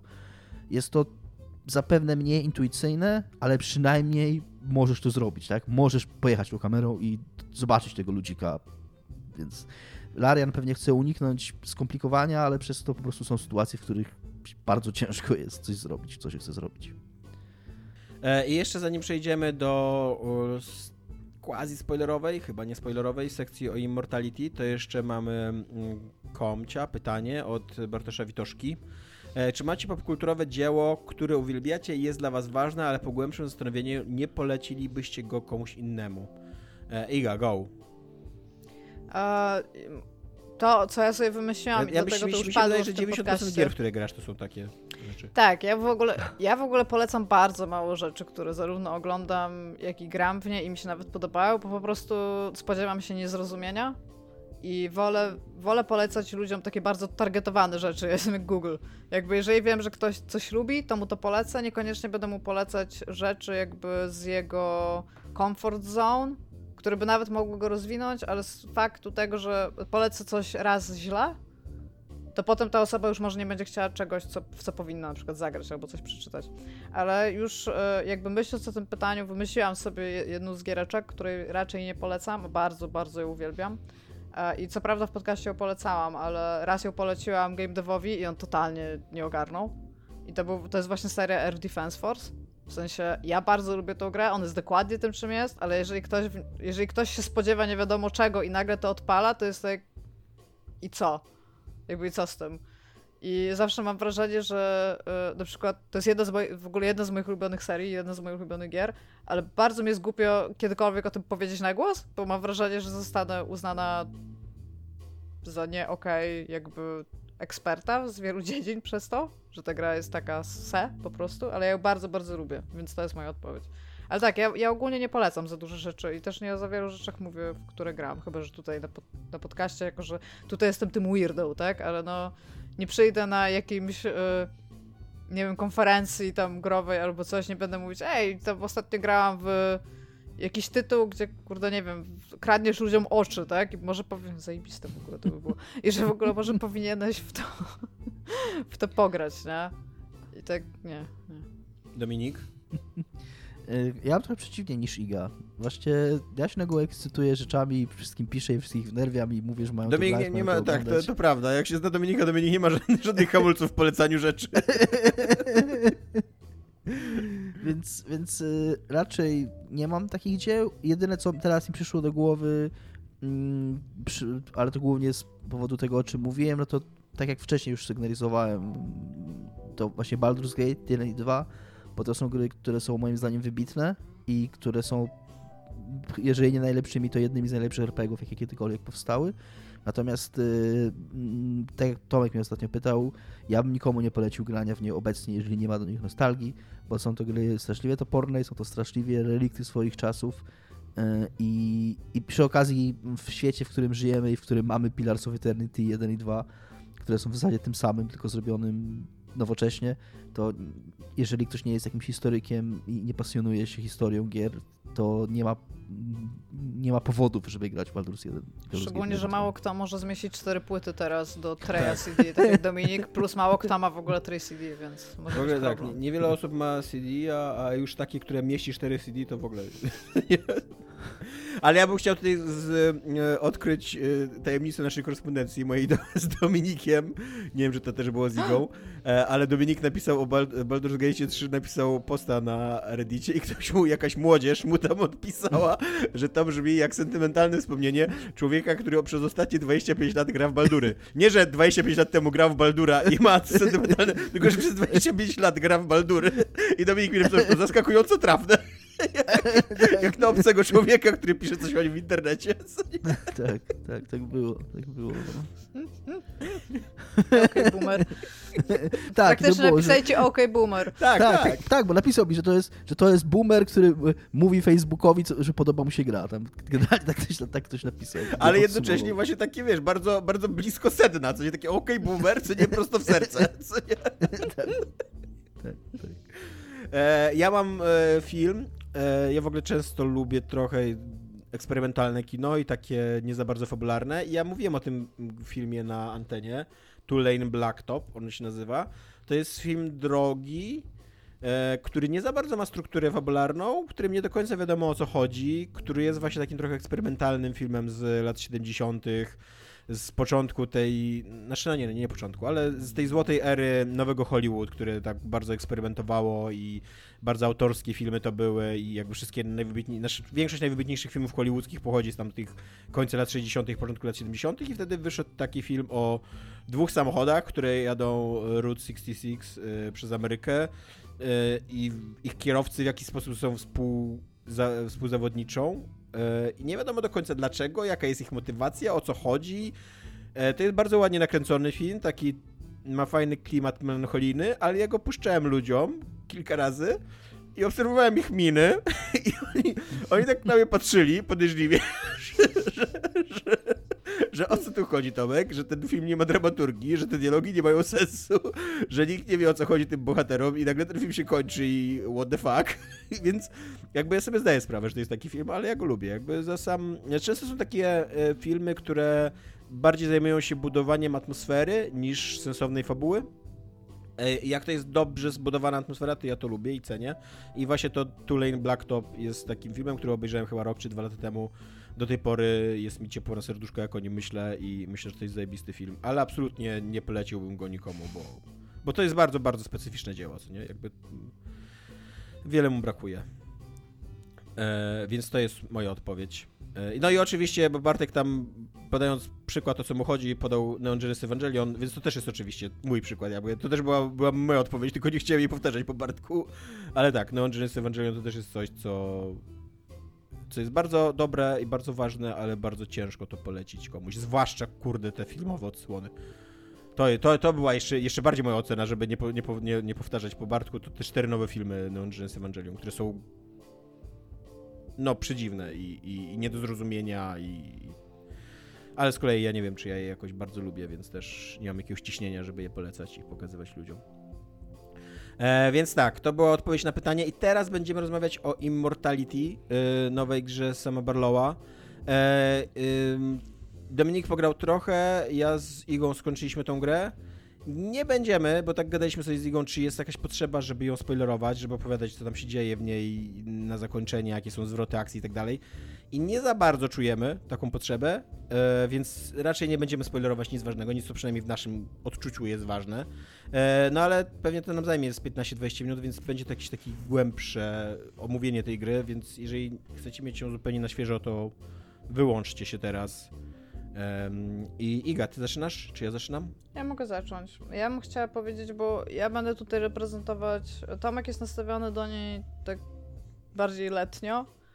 Ja jestem. Ja uważam, że sam Barlow zrobił jedną dobrą grę. Teraz mogę to powiedzieć, i to było Her Story. I on. A czy ja hashtag wrażenie... Wargames jest dobrą grą? Nie wiesz. Właśnie. Nie grałam właśnie. w nią. No ale. Skreślasz ją tylko dlatego, że jej tytuł zaczyna się na hashtag. Z gier, w które grałam, grałam w Herstory, grałam w Telling Lies i grałam teraz w Immortality. Moim zdaniem sam Barlow to jest typ, który przyszedł, udało mu się jedną rzecz zrobić, a teraz on nie chce robić gier. Ja w ogóle w to, jestem święcie przekonana, że on w ogóle nie chce robić gier. On chce robić eksperymenty filmowe z takim filmem interaktywnym i to jest to, czym on się chce zajmować i on po prostu coraz bardziej odchodzi od gier. Z każdą grą jest po prostu coraz gorzej growo i być może jego zdaniem on robi fenomenalne rzeczy, jakieś takie kinematograficzne, znak zapytania, ale to, nie, to, to jest coraz mniej gier w jego grach, po prostu historycznie patrząc. I ja nie lubię Immortality, od razu powiem, ja, ja, nie lubię tej gry. Ja uważam, że ta gra to jest marnowanie czasu mojego, jako gracza. E, ja nie mam tak, że jej nie lubię, jakby uważam, że to jest nieudana gra, ale uważam, że to jest ciekawe, co on próbuje powiedzieć i osiągnąć w tej grze, tylko po prostu mu się to nie wydaje, nie, nie udaje, jakby potyka się o własne ambicje, umiejętności i, i też Miał tkankę medium. własnej dupie. E, bo ja, e, znaczy... Potyka się, potyka się we wła o, o, własną głowę w własnej dupie. Tak. Ponieważ jest bardzo giętkim człowiekiem. Jakby.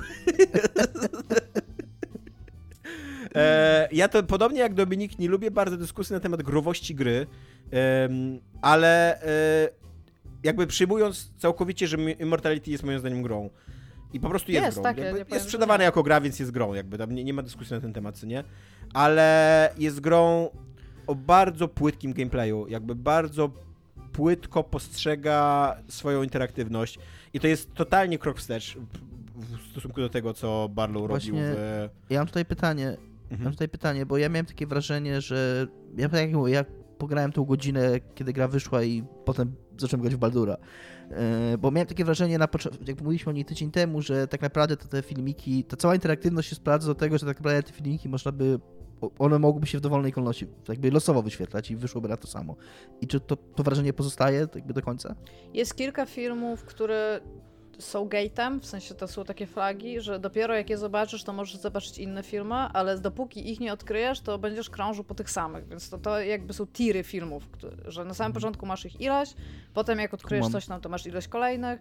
Większość z nich mówi ci o czymś, ale niekoniecznie daje ci informacje, ale kiedy już dotrzesz do takiego, że tak powiem, przełomowego, to, ci, to widzisz, że nagle ci się otwiera ich więcej. Ale jednocześnie, jednocześnie to odkrycie, że otwiera ci się ich więcej, to absolutnie nie jest twoje odkrycie jako gracza. To jest odkrycie nie. gry po drugiej stronie, tak. bo gra podejmuje taką decyzję. To nie jest tak, że nagle ty się zorientujesz, że o mój Boże, bo tak, tak było na przykład w nie Telling Lies, tylko tej Herstories, nie? Że tak, o mój Boże, powinienem no. teraz wpisać to w wyszukiwarkę, co nie?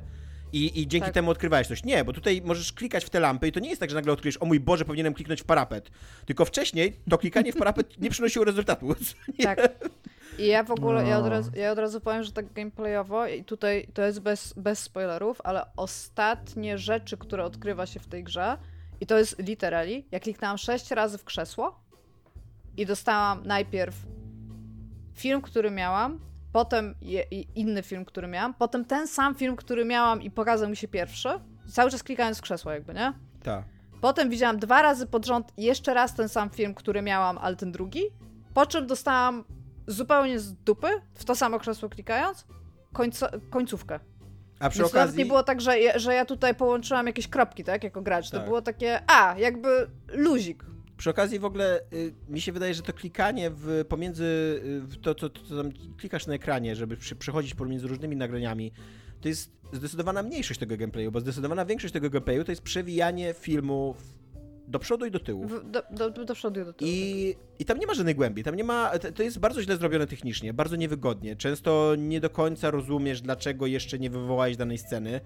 E, bo tam są poukrywane sceny, to nie jest jakby wielki spoiler, nie? E, nie do końca rozumiesz, na jakiej zasadzie wywołujesz te sceny. Jest to bardzo często irytujące i trwa za długo.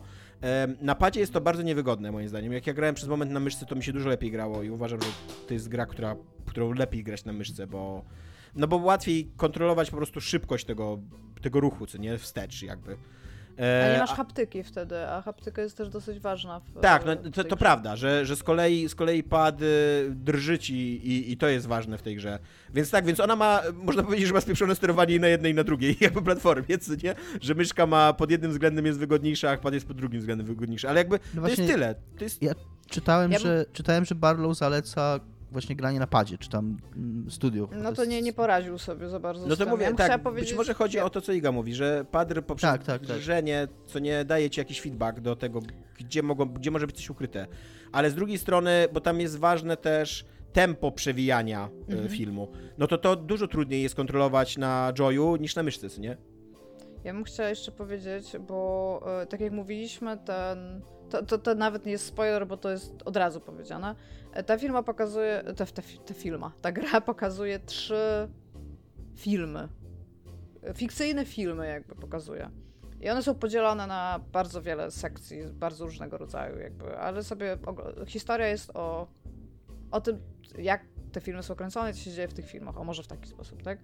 I o ile jakby ja jestem pod wrażeniem tego, ile Barlow tam wsadził pracy, bo to widać po prostu, mhm. ile tam ci aktorzy i Barlow wsadzili tam pracy i pisarze i tam wszystko, jak to pocięli i tam to, to ja mu tego w ogóle nie odmówię, to było, jest to wielki projekt jakby to, co on zrobił, tak? Ale w ogóle to, co się tam ogląda, to mi się bardzo podoba, co mój Tomek powiedział. To wygląda, jakby studenci studiów o grach się dogadali ze studentami studiów aktorskich i zrobili to. Tak, tak. To, jest, to też jest taka moja um, spostrzeżenie, że, tam są trzy filmy zaszyte w środku i to są praktycznie w całości do obejrzenia fabuły, tylko że one są poszatkowane w ten sposób, że czasem oglądasz skończony produkt, czasem oglądasz przesłuchanie, czasem oglądasz um, odczytywanie scenariusza po prostu takie, no ale jakby to się, on, to się układa w fabularną całość, nie? Tak, jesteś e... w stanie ogarnąć całą tak. treść filmu. I żaden z tych filmów nie jest ciekawy. Jeden, jeden z nich mi się. Ja tak stwierdziłam, jeżeli miałabym obejrzeć jeden z nich. Mińskiego byś ten, obejrzała. Mińskiego tak, bym obejrzała. To, to, się zgadza. Bo to, tak, to, to, ma jakąś intrygę, to, to, tam, tam się dzieją rzeczy. To jest ciekawe w ogóle y, tak kadrowo w sensie, żeby to zobaczyć. Tamte inne dwa to na śmiecie po prostu. Tak, i jednocześnie na, na, tym, na tym poziomie właśnie takim naj, najwyższym produkcyjnym, kiedy one już są zrealizowane, one wyglądają najgorzej. Bo, bo wcześniej masz jeszcze takie, właśnie masz takie złudzenie, że okej, okay, że tu są e, robocze zdjęcia, preprodukcja i tak dalej. I to jest też ciekawe z takiego punktu widzenia obserwowania, jak powstają te filmy, ale, mm. ale to kiepsko wygląda po prostu. Jakby jak, jak już widzisz zrealizowany ten film, to sobie zastanawiasz, kurde, o czym my to rozmawiamy? Zwłaszcza ten film, tam jest jeden taki thriller, thriller współczesny o... A. Okay. No to on wygląda, on w ogóle wygląda strasznie tanio. Um, znaczy on wygląda trochę tak, jak były takie seriale dla młodzieży, typu tak. tam jakieś iCarly albo coś takiego. To to wygląda jak to, tylko że jakby ci ludzie zrobili coś dla dorosłych. Tak. Taki strasznie kartonowy jest w ogóle ten film i, to, wszystko, co się w nim I to jest taki, i to jest yy, jakby taka gra, która ma, która korzysta z mozaikowej konstrukcji, ale ja, ja mam wrażenie, że to w ogóle nie jest gra, która ma konstrukcję jakąkolwiek narracyjną, fabularną, tylko która ma taki chaos, taki podzielimy rzeczy na części i niech tam się dzieje, co się chce bo yy, bardzo często jesteś zagubiony w tej grze, nie do końca wiesz, dlaczego oglądasz dane rzeczy, nie do końca wiesz, czego poszukujesz. Często oglądasz te same rzeczy, istotne fabularnie, te same rzeczy, bo po prostu nie potrafisz się przebić jeszcze dalej. Jakby to, tam jest 3 mhm. godziny gameplayu, znaczy 3 godziny kontentu, a, a grasz w tą grę z 7 godzin, więc te pozostałe 4 godziny to jest po prostu przetrawianie tego samego. I... Jeszcze bardzo, im, im mniej, znaczy im więcej filmów masz odkrytych, tym coraz częściej trafiasz na tak. te, które już miałeś przez klikanie tam, czy na aktorów, czy na rekwizyty, czy na jakąś tam część scenografii. I nagle się na przykład jakby okazuje, bo to jest coś, co Tomek mnie przestrzegł, bo Tomek pierwszy przeszedł tą grę, że ostatnie dwie godziny gry to jest często klikanie w random sheet. Tak. I ja centralnie tak robiłam. Ja już klikałam w, no, w losowe lampy, tak? To w zasadzie zobaczę, o ta lampa, a to teraz mnie przyniosło tutaj, a teraz mnie znowu przyniosło tutaj, a teraz może mnie przyniosło tu.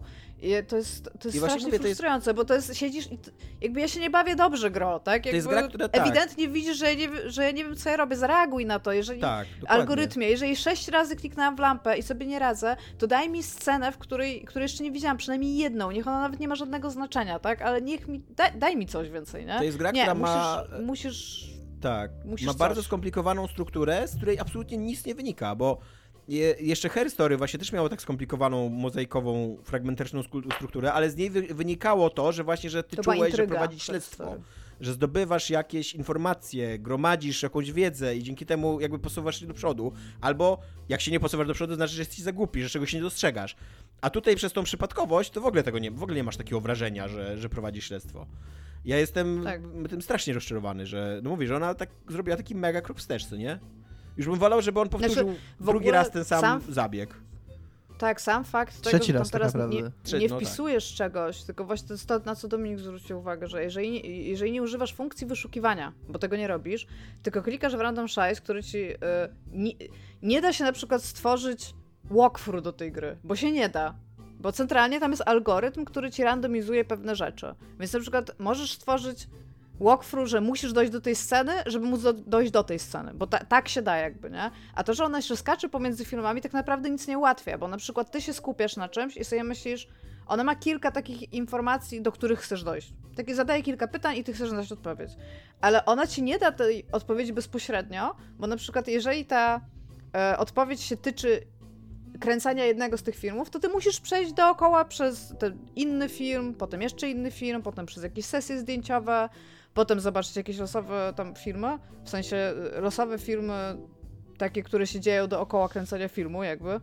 I siedzisz i na sam koniec tego jesteś tak, ja chyba coś robiłem, ale już nawet nie pamiętam.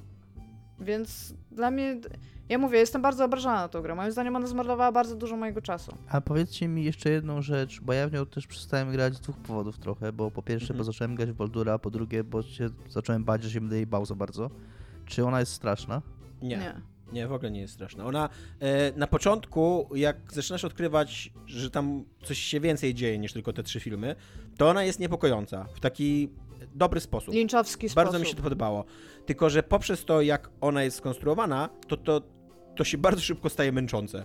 Tak, e, także ty, się, ty już w ogóle nie jesteś zaskoczony, e, wkurza cię to, że oglądasz te same niepokojące, już w ogóle nie są niepokojące sceny, i, I tylko chciałbyś, żeby to się już ruszyło do przodu, nie? I jak masz na końcu, nie będę mówił, co tam się dzieje, ale masz jakby takie właśnie wykorzystanie tego zabiegu, żeby, żeby było, żebyś był nie, nie, zaniepokojony, żeby jakoś ci wejść pod skórę, to już masz te, jesteś, ja już byłem tak totalnie tak, zmęczony tą grę, że miałem Ja już miałem tak to w dupie. Uf, koniec, dalej, nie? Fajnie. Tam.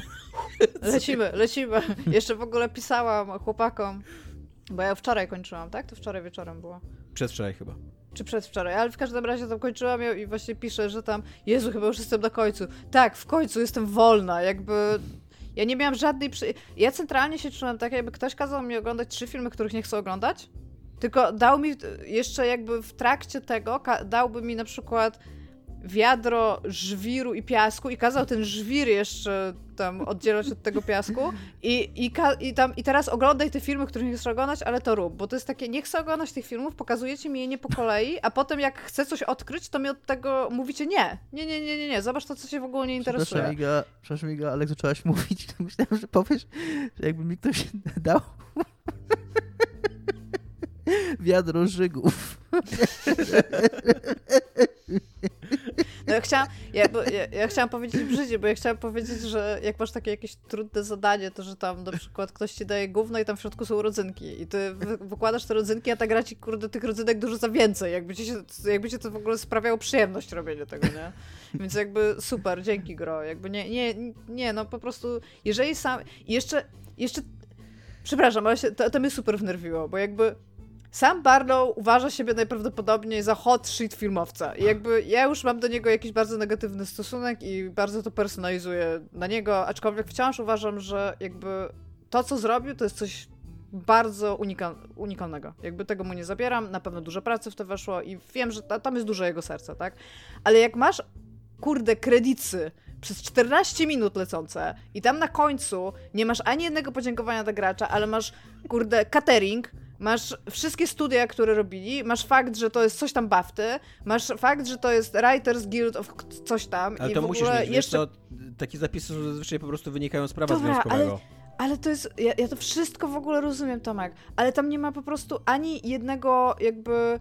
Podziękowania dla gracza, wie... o to ci chodzi. tak, ale naprawdę i tam w ogóle fakt, wysiłek. że tam jest jakiś programista, to, w ogóle to nie jest ważne, ale catering e, podczas kręcenia takich scen robiła im taka firma. Ja rozumiem, że ci ludzie też są ważni, ale jakby to mi tym bardziej pokazuje, jak mało to jest gra.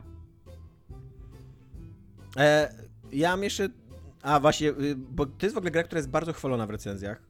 Ja trochę rozumiem, skąd wynika ta pochwała, bo tak jak Iga mówi, on przynajmniej próbuje czegoś własnego, co nie?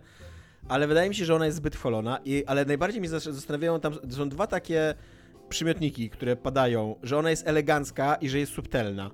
I to jest. Nie, ta nie. gra jest wszystkim, tylko nie jest elegancka i nie jest subtelna.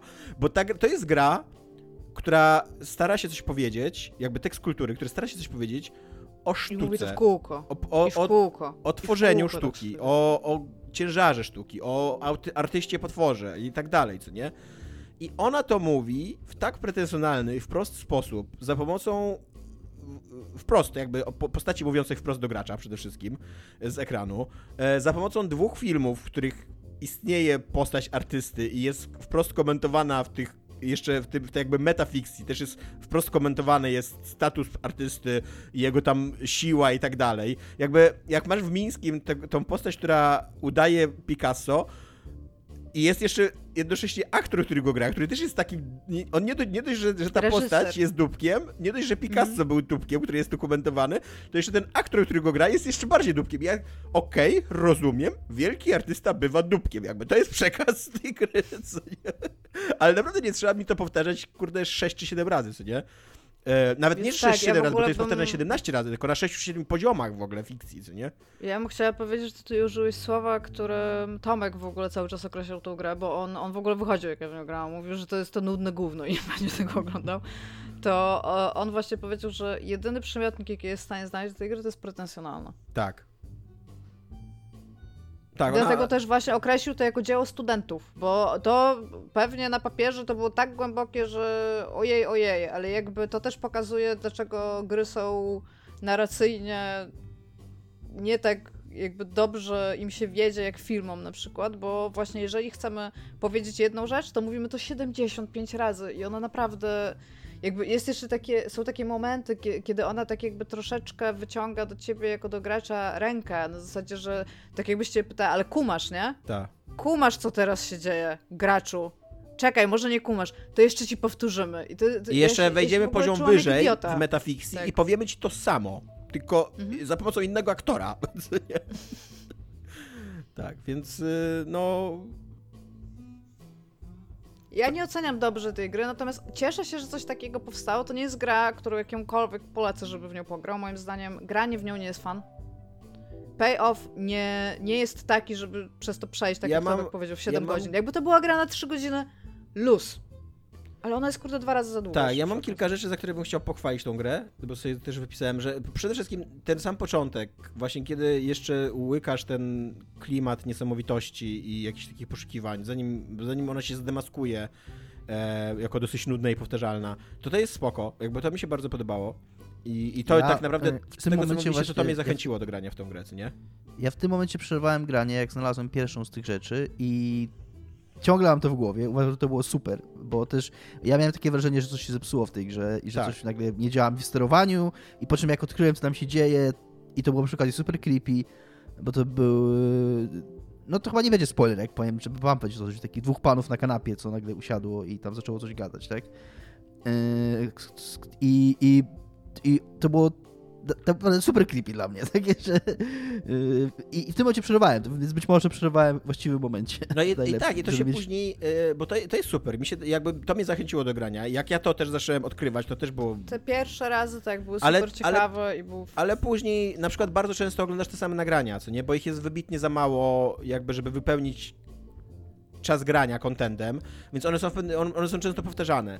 Bardzo często wiesz, że gdzieś jest nagranie, ale właśnie przez to, jak działa mechanika wyszukiwania tych nagrań, to się tam y, minutę na przykład się męczy z Joyem, jak bardzo on ma być wy, wygięty do tyłu, żeby ci się włączyło to nagranie, nie? I masz już takie, naprawdę masz taką irytację, nie, że przez przypadek. A, to ja zupełnie inaczej grałam. Tak? Jak klikałam raz, żeby wolno się przewijało, dwa razy, żeby szybciej, trzy razy, żeby szybciej. No tak, no ale to nie zawsze masz, że wiesz, że nie zawsze wiesz, czy to ma być raz, czy dwa razy, czy trzy razy, nie? Więc musisz de facto No nie, wrócić. ale masz jeszcze D-pad, więc najczęściej w ogóle działało Aha. tak, że jak na D-padzie po frame'ach robiłeś, to po prostu ci Nie, nie, nie, to ja szukałem... Ale to też jest w ogóle dość okropnie komunikowane, bo ty na to wpadasz i to jest ok, udało ci się to, to osiągnąć, po czym możesz trafić na kolejny film, gdzie, gdzie to się dzieje troszeczkę inaczej i jakby ty nie rozumiesz, czemu to się nie działa. Jakby tak. to też jest takie niefajne, co ta gra robi. E, jeszcze mam dwie rzeczy, które chciałem powiedzieć. Fajne jest, że ona, komuni- ona mówi dosyć otwarcie o seksizmie przemysłu filmowego. E, tak. I mówi to na marginesie. Mówi to tak dosyć subtelnie, po prostu pokazując, jak ludzie się zachowują wobec kobiet i jaki jest y, y, status tych kobiet w tych na, na planie i tak dalej, więc to jest spoko. Przy okazji jest to dosyć dorosła gra, mówiąca otwarcie też miejscami o seksie i pojawia się ten seks i nie jest... Cycki. Tak, jest dużo cysków i... Cicuszki mm, są. e, I jakby to też mi się w miarę podoba, chociaż nie ma żadnego kutasa, niestety. E, więc smuteczek pod tym względem. E, I jeszcze jedna rzecz, która mi się podoba, to... Wydaje mi się, że w jednej scenie jest, ale bardzo byś musiał siedzieć i patrzeć, że, że jest. Nie, nie, w każdym razie nie jest obiektem aktywnym. Nie można o kliknąć i przejść do innego kutasa. Nie. Nie? Bo cycki tak działają. Cycki tak, są, cycki tak, tak działają. można kliknąć w cycki, no. Centralnie możesz jakby, bo ta, jak, jak klikniesz i ona cię przynosi do, innej, do innego filmu, to możesz później wyjść do, do zbioru filmów i tam zobaczysz fragment, na którym się zatrzymałeś i tam centralnie jest podpisany taki tak, boobs, czy, czy, czy breast, nie pamiętam już. Tak, ale też właśnie, bo tak swoją drogą chciałam jeszcze powiedzieć, że przez to, że scenografia muszą mieć podobne elementy, w sobie, żebyś mógł pomiędzy nimi klikać, to to też bardzo mocno widać w scenografii tych kadrów. Tak. że często na przykład kadr jest prawie pusty, ale jest na nim jakaś jedna rzecz, żebyś mógł w nią kliknąć. A, a innym razem jest jakaś bardzo charakterystyczna rzecz i sorry, nie możesz w nią kliknąć. Nie ma tego w innych I kadrach, to, więc nie się, możesz w nią kliknąć. To, co mi się też osobiście podoba, to nie jest raczej taka, nie wiem, zaleta gry, ale ja osobiście lubię siedzieć, znaczy dowiadywać się, jak są robione filmy, co nie? To jest dużo takich... To, to jest fajne. Tak, dużo, tak, dużo tak. można się dowiedzieć o takim systemie preprodukcji, jak, jak właśnie jest to czytanie scenariusza, jak jest szukanie lokacji i tak dalej. Ale też jak się pracuje, wiesz, e, reżyser tak. albo tam dyrektor e, foto- znaczy zdjęć, tak? E, z aktorami, że, że, że te sceny jakby powstają bardzo często organicznie w trakcie ich kręcenia. I to, było to, dla to mnie, są fajne rzeczy. To tak. było dla mnie w ogóle dużo bardziej interesujące niż sam film, który opowiadały te sceny, co nie sama fabuła. Tak, Tylko właśnie całe te takie dookoła, jak to wygląda, jak się ustawia oświetlenie, kamerę um, i, i, i, wiesz, i jak oni właśnie czytają te scenariusze, jak tam improwizują, jak gadają między sobą, zastanawiają się nad jakąś sceną, to, to, to, to było takie, nie wiem, jakoś tam wiedzę filmową z tego wyciągałem i to było ciekawe, co nie? Znaczy też to się w ogóle fajnie ogląda, bo jakby ci aktorzy jak, y, bardzo często wchodzą, grają scenę bez scenografii, bez rekwizytów i potem widzisz tą scenę w filmie tak. czasami, którą oni grają jeszcze raz i widzisz, widzisz tą samą scenę i to jest w ogóle fajne, zobaczyć ich w roli bez, bez żadnego kontekstu, nie? Więc to, tak, tak, to, to, to się zgadza. Ja mówię, jakby ja widzę, że on naprawdę dużo serca w to włożył i widać, że on bardzo chciał, żeby to było super. Jakby tego mu nikt nie zabierze. Ale Jesus fucking Christ. I przeczytałem, weź... przeczytałem dosyć e, negatywną recenzję na Kotaku yy, i tam jest jeden zarzut, z którym ja bym się absolutnie zgodzić że są fatalne peruki w tej grze. W tej grze. Tak. Fatalne. Nie? To, to, to tak. wołało pomstę do nieba, jak tam peruki, jak są wykorzystywane i jak one wyglądają, jakby, co nie? I to są, często to są ujęcia już niby ze skończonego filmu, więc takie, takie które miałyby pójść już do po prostu cięcia na, na, na stół montażowy i do złożenia, co nie? W skończony film. Jest masakra, co nie? Jakby żadnego, żaden film by tak nie został wypuszczony. Więc... Zgadzam się, rzeczywiście peruki są po prostu zbrodnią przeciwko w kinematografii tam. Bo one są już tak nieironicznie użyte. Jak one by tak. były ironicznie użyte, to totalnie to kupuję, nie? To, to wszystko działa, ale nie, nie, nie są. To, tam nie ma żadnego takiego pulpu. Po prostu, kurde... Teraz musisz ty, graczu, uwierzyć, że kręciliśmy film, a aktorka wyglądała tak. Tak, tak. No i tyle, jakby mówię, nie spoileruję za bardzo. Ja też ja w ogóle nie mam potrzeby spoilerować tej gry, bo to jest, tam jest kilka takich zagadek, kryminalnych czy metafizycznych, które rozwiązujesz, znajdujesz ich rozwiązanie. Tylko to jest tak, że jak ja znajdowałem ich rozwiązanie, to, to miałem tak. Po pierwsze, wcale mnie ta zagadka nie obchodziła. A, a po drugie, wcale mi to, to rozwiązanie mi nic szczególnie mądrego nie mówi, więc to. What the fuck? Nie, nie, nie, czuję się spełniony, że to, że jakby jak rozwiązałem zagadkę w Her Story, co nie, jak odkryłem o co tam chodzi, to no. pomyślałem, wow, co nie, kurde, super to jest, nie? A tutaj tak wiem, okej, okay, idziemy dalej. Więc nie, tak. moim zdaniem w ogóle, jeżeli chodzi o taką giereczkowość i świeżość i tamten, no to Her Story to było coś super nowego, tak jak niby to Immortality jest, ale to był dużo fajniejszy, dużo fajniejszy czas. Na pewno ją du dużo dłużej będę wspominać. Immortality raczej będę wspominać negatywnie. W sensie, jak będę chciała powiedzieć, że coś ma głowę w własnej dupie albo jest profesjonalne, to będę mówiła, o mój Boże, kolejny Immortality. Coś ma tak, tak głęboko głowę w własnej dupie, że się o nią potyka Że się o nią potyka. Tak.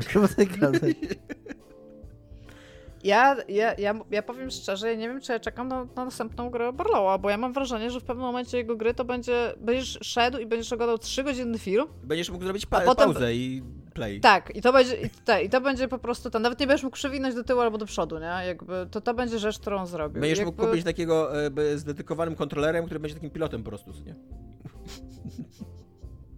Albo po prostu w pewnym momencie będziemy kupować bilety do kina i to będzie tyle jakby. A najgorsze jest to, że on wcale nie będzie najprawdopodobniej robił z dobrych filmów, bo on się znalazł pomiędzy tymi mediami i dlatego jest ciekawy, tak? Ale... Tak. Ale tak, no nie, nie jestem ten. Y, nie czytałam co prawda recenzji, widziałam, że raczej są pozytywne, bo jak mówiłam ludziom, że jest w to gram i tam. Mów... odbiór tej gry. Ja mówiłam, że tam Jezu, muszę jeszcze iść pograć w Immortality. O, słyszałem, że fajnie tam. Jesus fucking Christ, czy ty grałeś w tą grę, nie? Jakby nie mam fan at all. No, ale ciekawe. Tego nigdy nie odmówię. Jest bardzo unikatowe. Jest Na Metacriticu ma 88%. Ale proszę sam wróć. Wró... Ale user score już tylko 5,9. A chyba nie było żadnego sam, review bombing. Sam proszę wróć do robienia bardziej growych filmów. Tak. A wersja na Xbox ma 9, 90% na Metacriticu Metascora. No. no dobra, to tyle na temat Immortality. Tak. Dominik, jak przejdzie, to yy, za, zadam pytanie, o pół godziny. chodziło w tej grze, guys. Nie, I wtedy nie. będziemy mówić. Wątpię. Nie sądzę, że tak powie Dominik, to jest mądry chłopak i bardzo szybko się zorientuje, wow. o co chodzi w tej grze. Wow. nie, szczerze okazji... mówiąc, ja... ja, mam, ja się trochę zniechęciłem do niej. Trochę się do niej zniechęciłem po tym, jak y, usłyszałem wasze reakcje i, i, i, nie wiem, czy do niej wrócę, ale może tak. Przy okazji? E, przy okazji ta gra e, robi dobre wrażenie, że ma jakąś tajemnicę, coś do powiedzenia, jakby takiego, takiego do odkrycia. A ja skończyłem tą grę, miałem wrażenie, że jej nie zrozumiałem, więc przeczytałem jakieś takie analizy streszczenia na Steamie i, I jakby mój wniosek z tego jest, nie, ta gra po prostu o tym jest. Jakby to, to, to, to czego sobie się wydawało, że, że coś tam ona powinna jeszcze ukrywać, to nie, to, to jest po prostu takie powierzchowne, takie mhm. tylko tyle, co nie? Tak. No, dobra. To tyle. Yy, I też na tyle odcinka dzisiaj, więc cześć. Dzięki, cześć.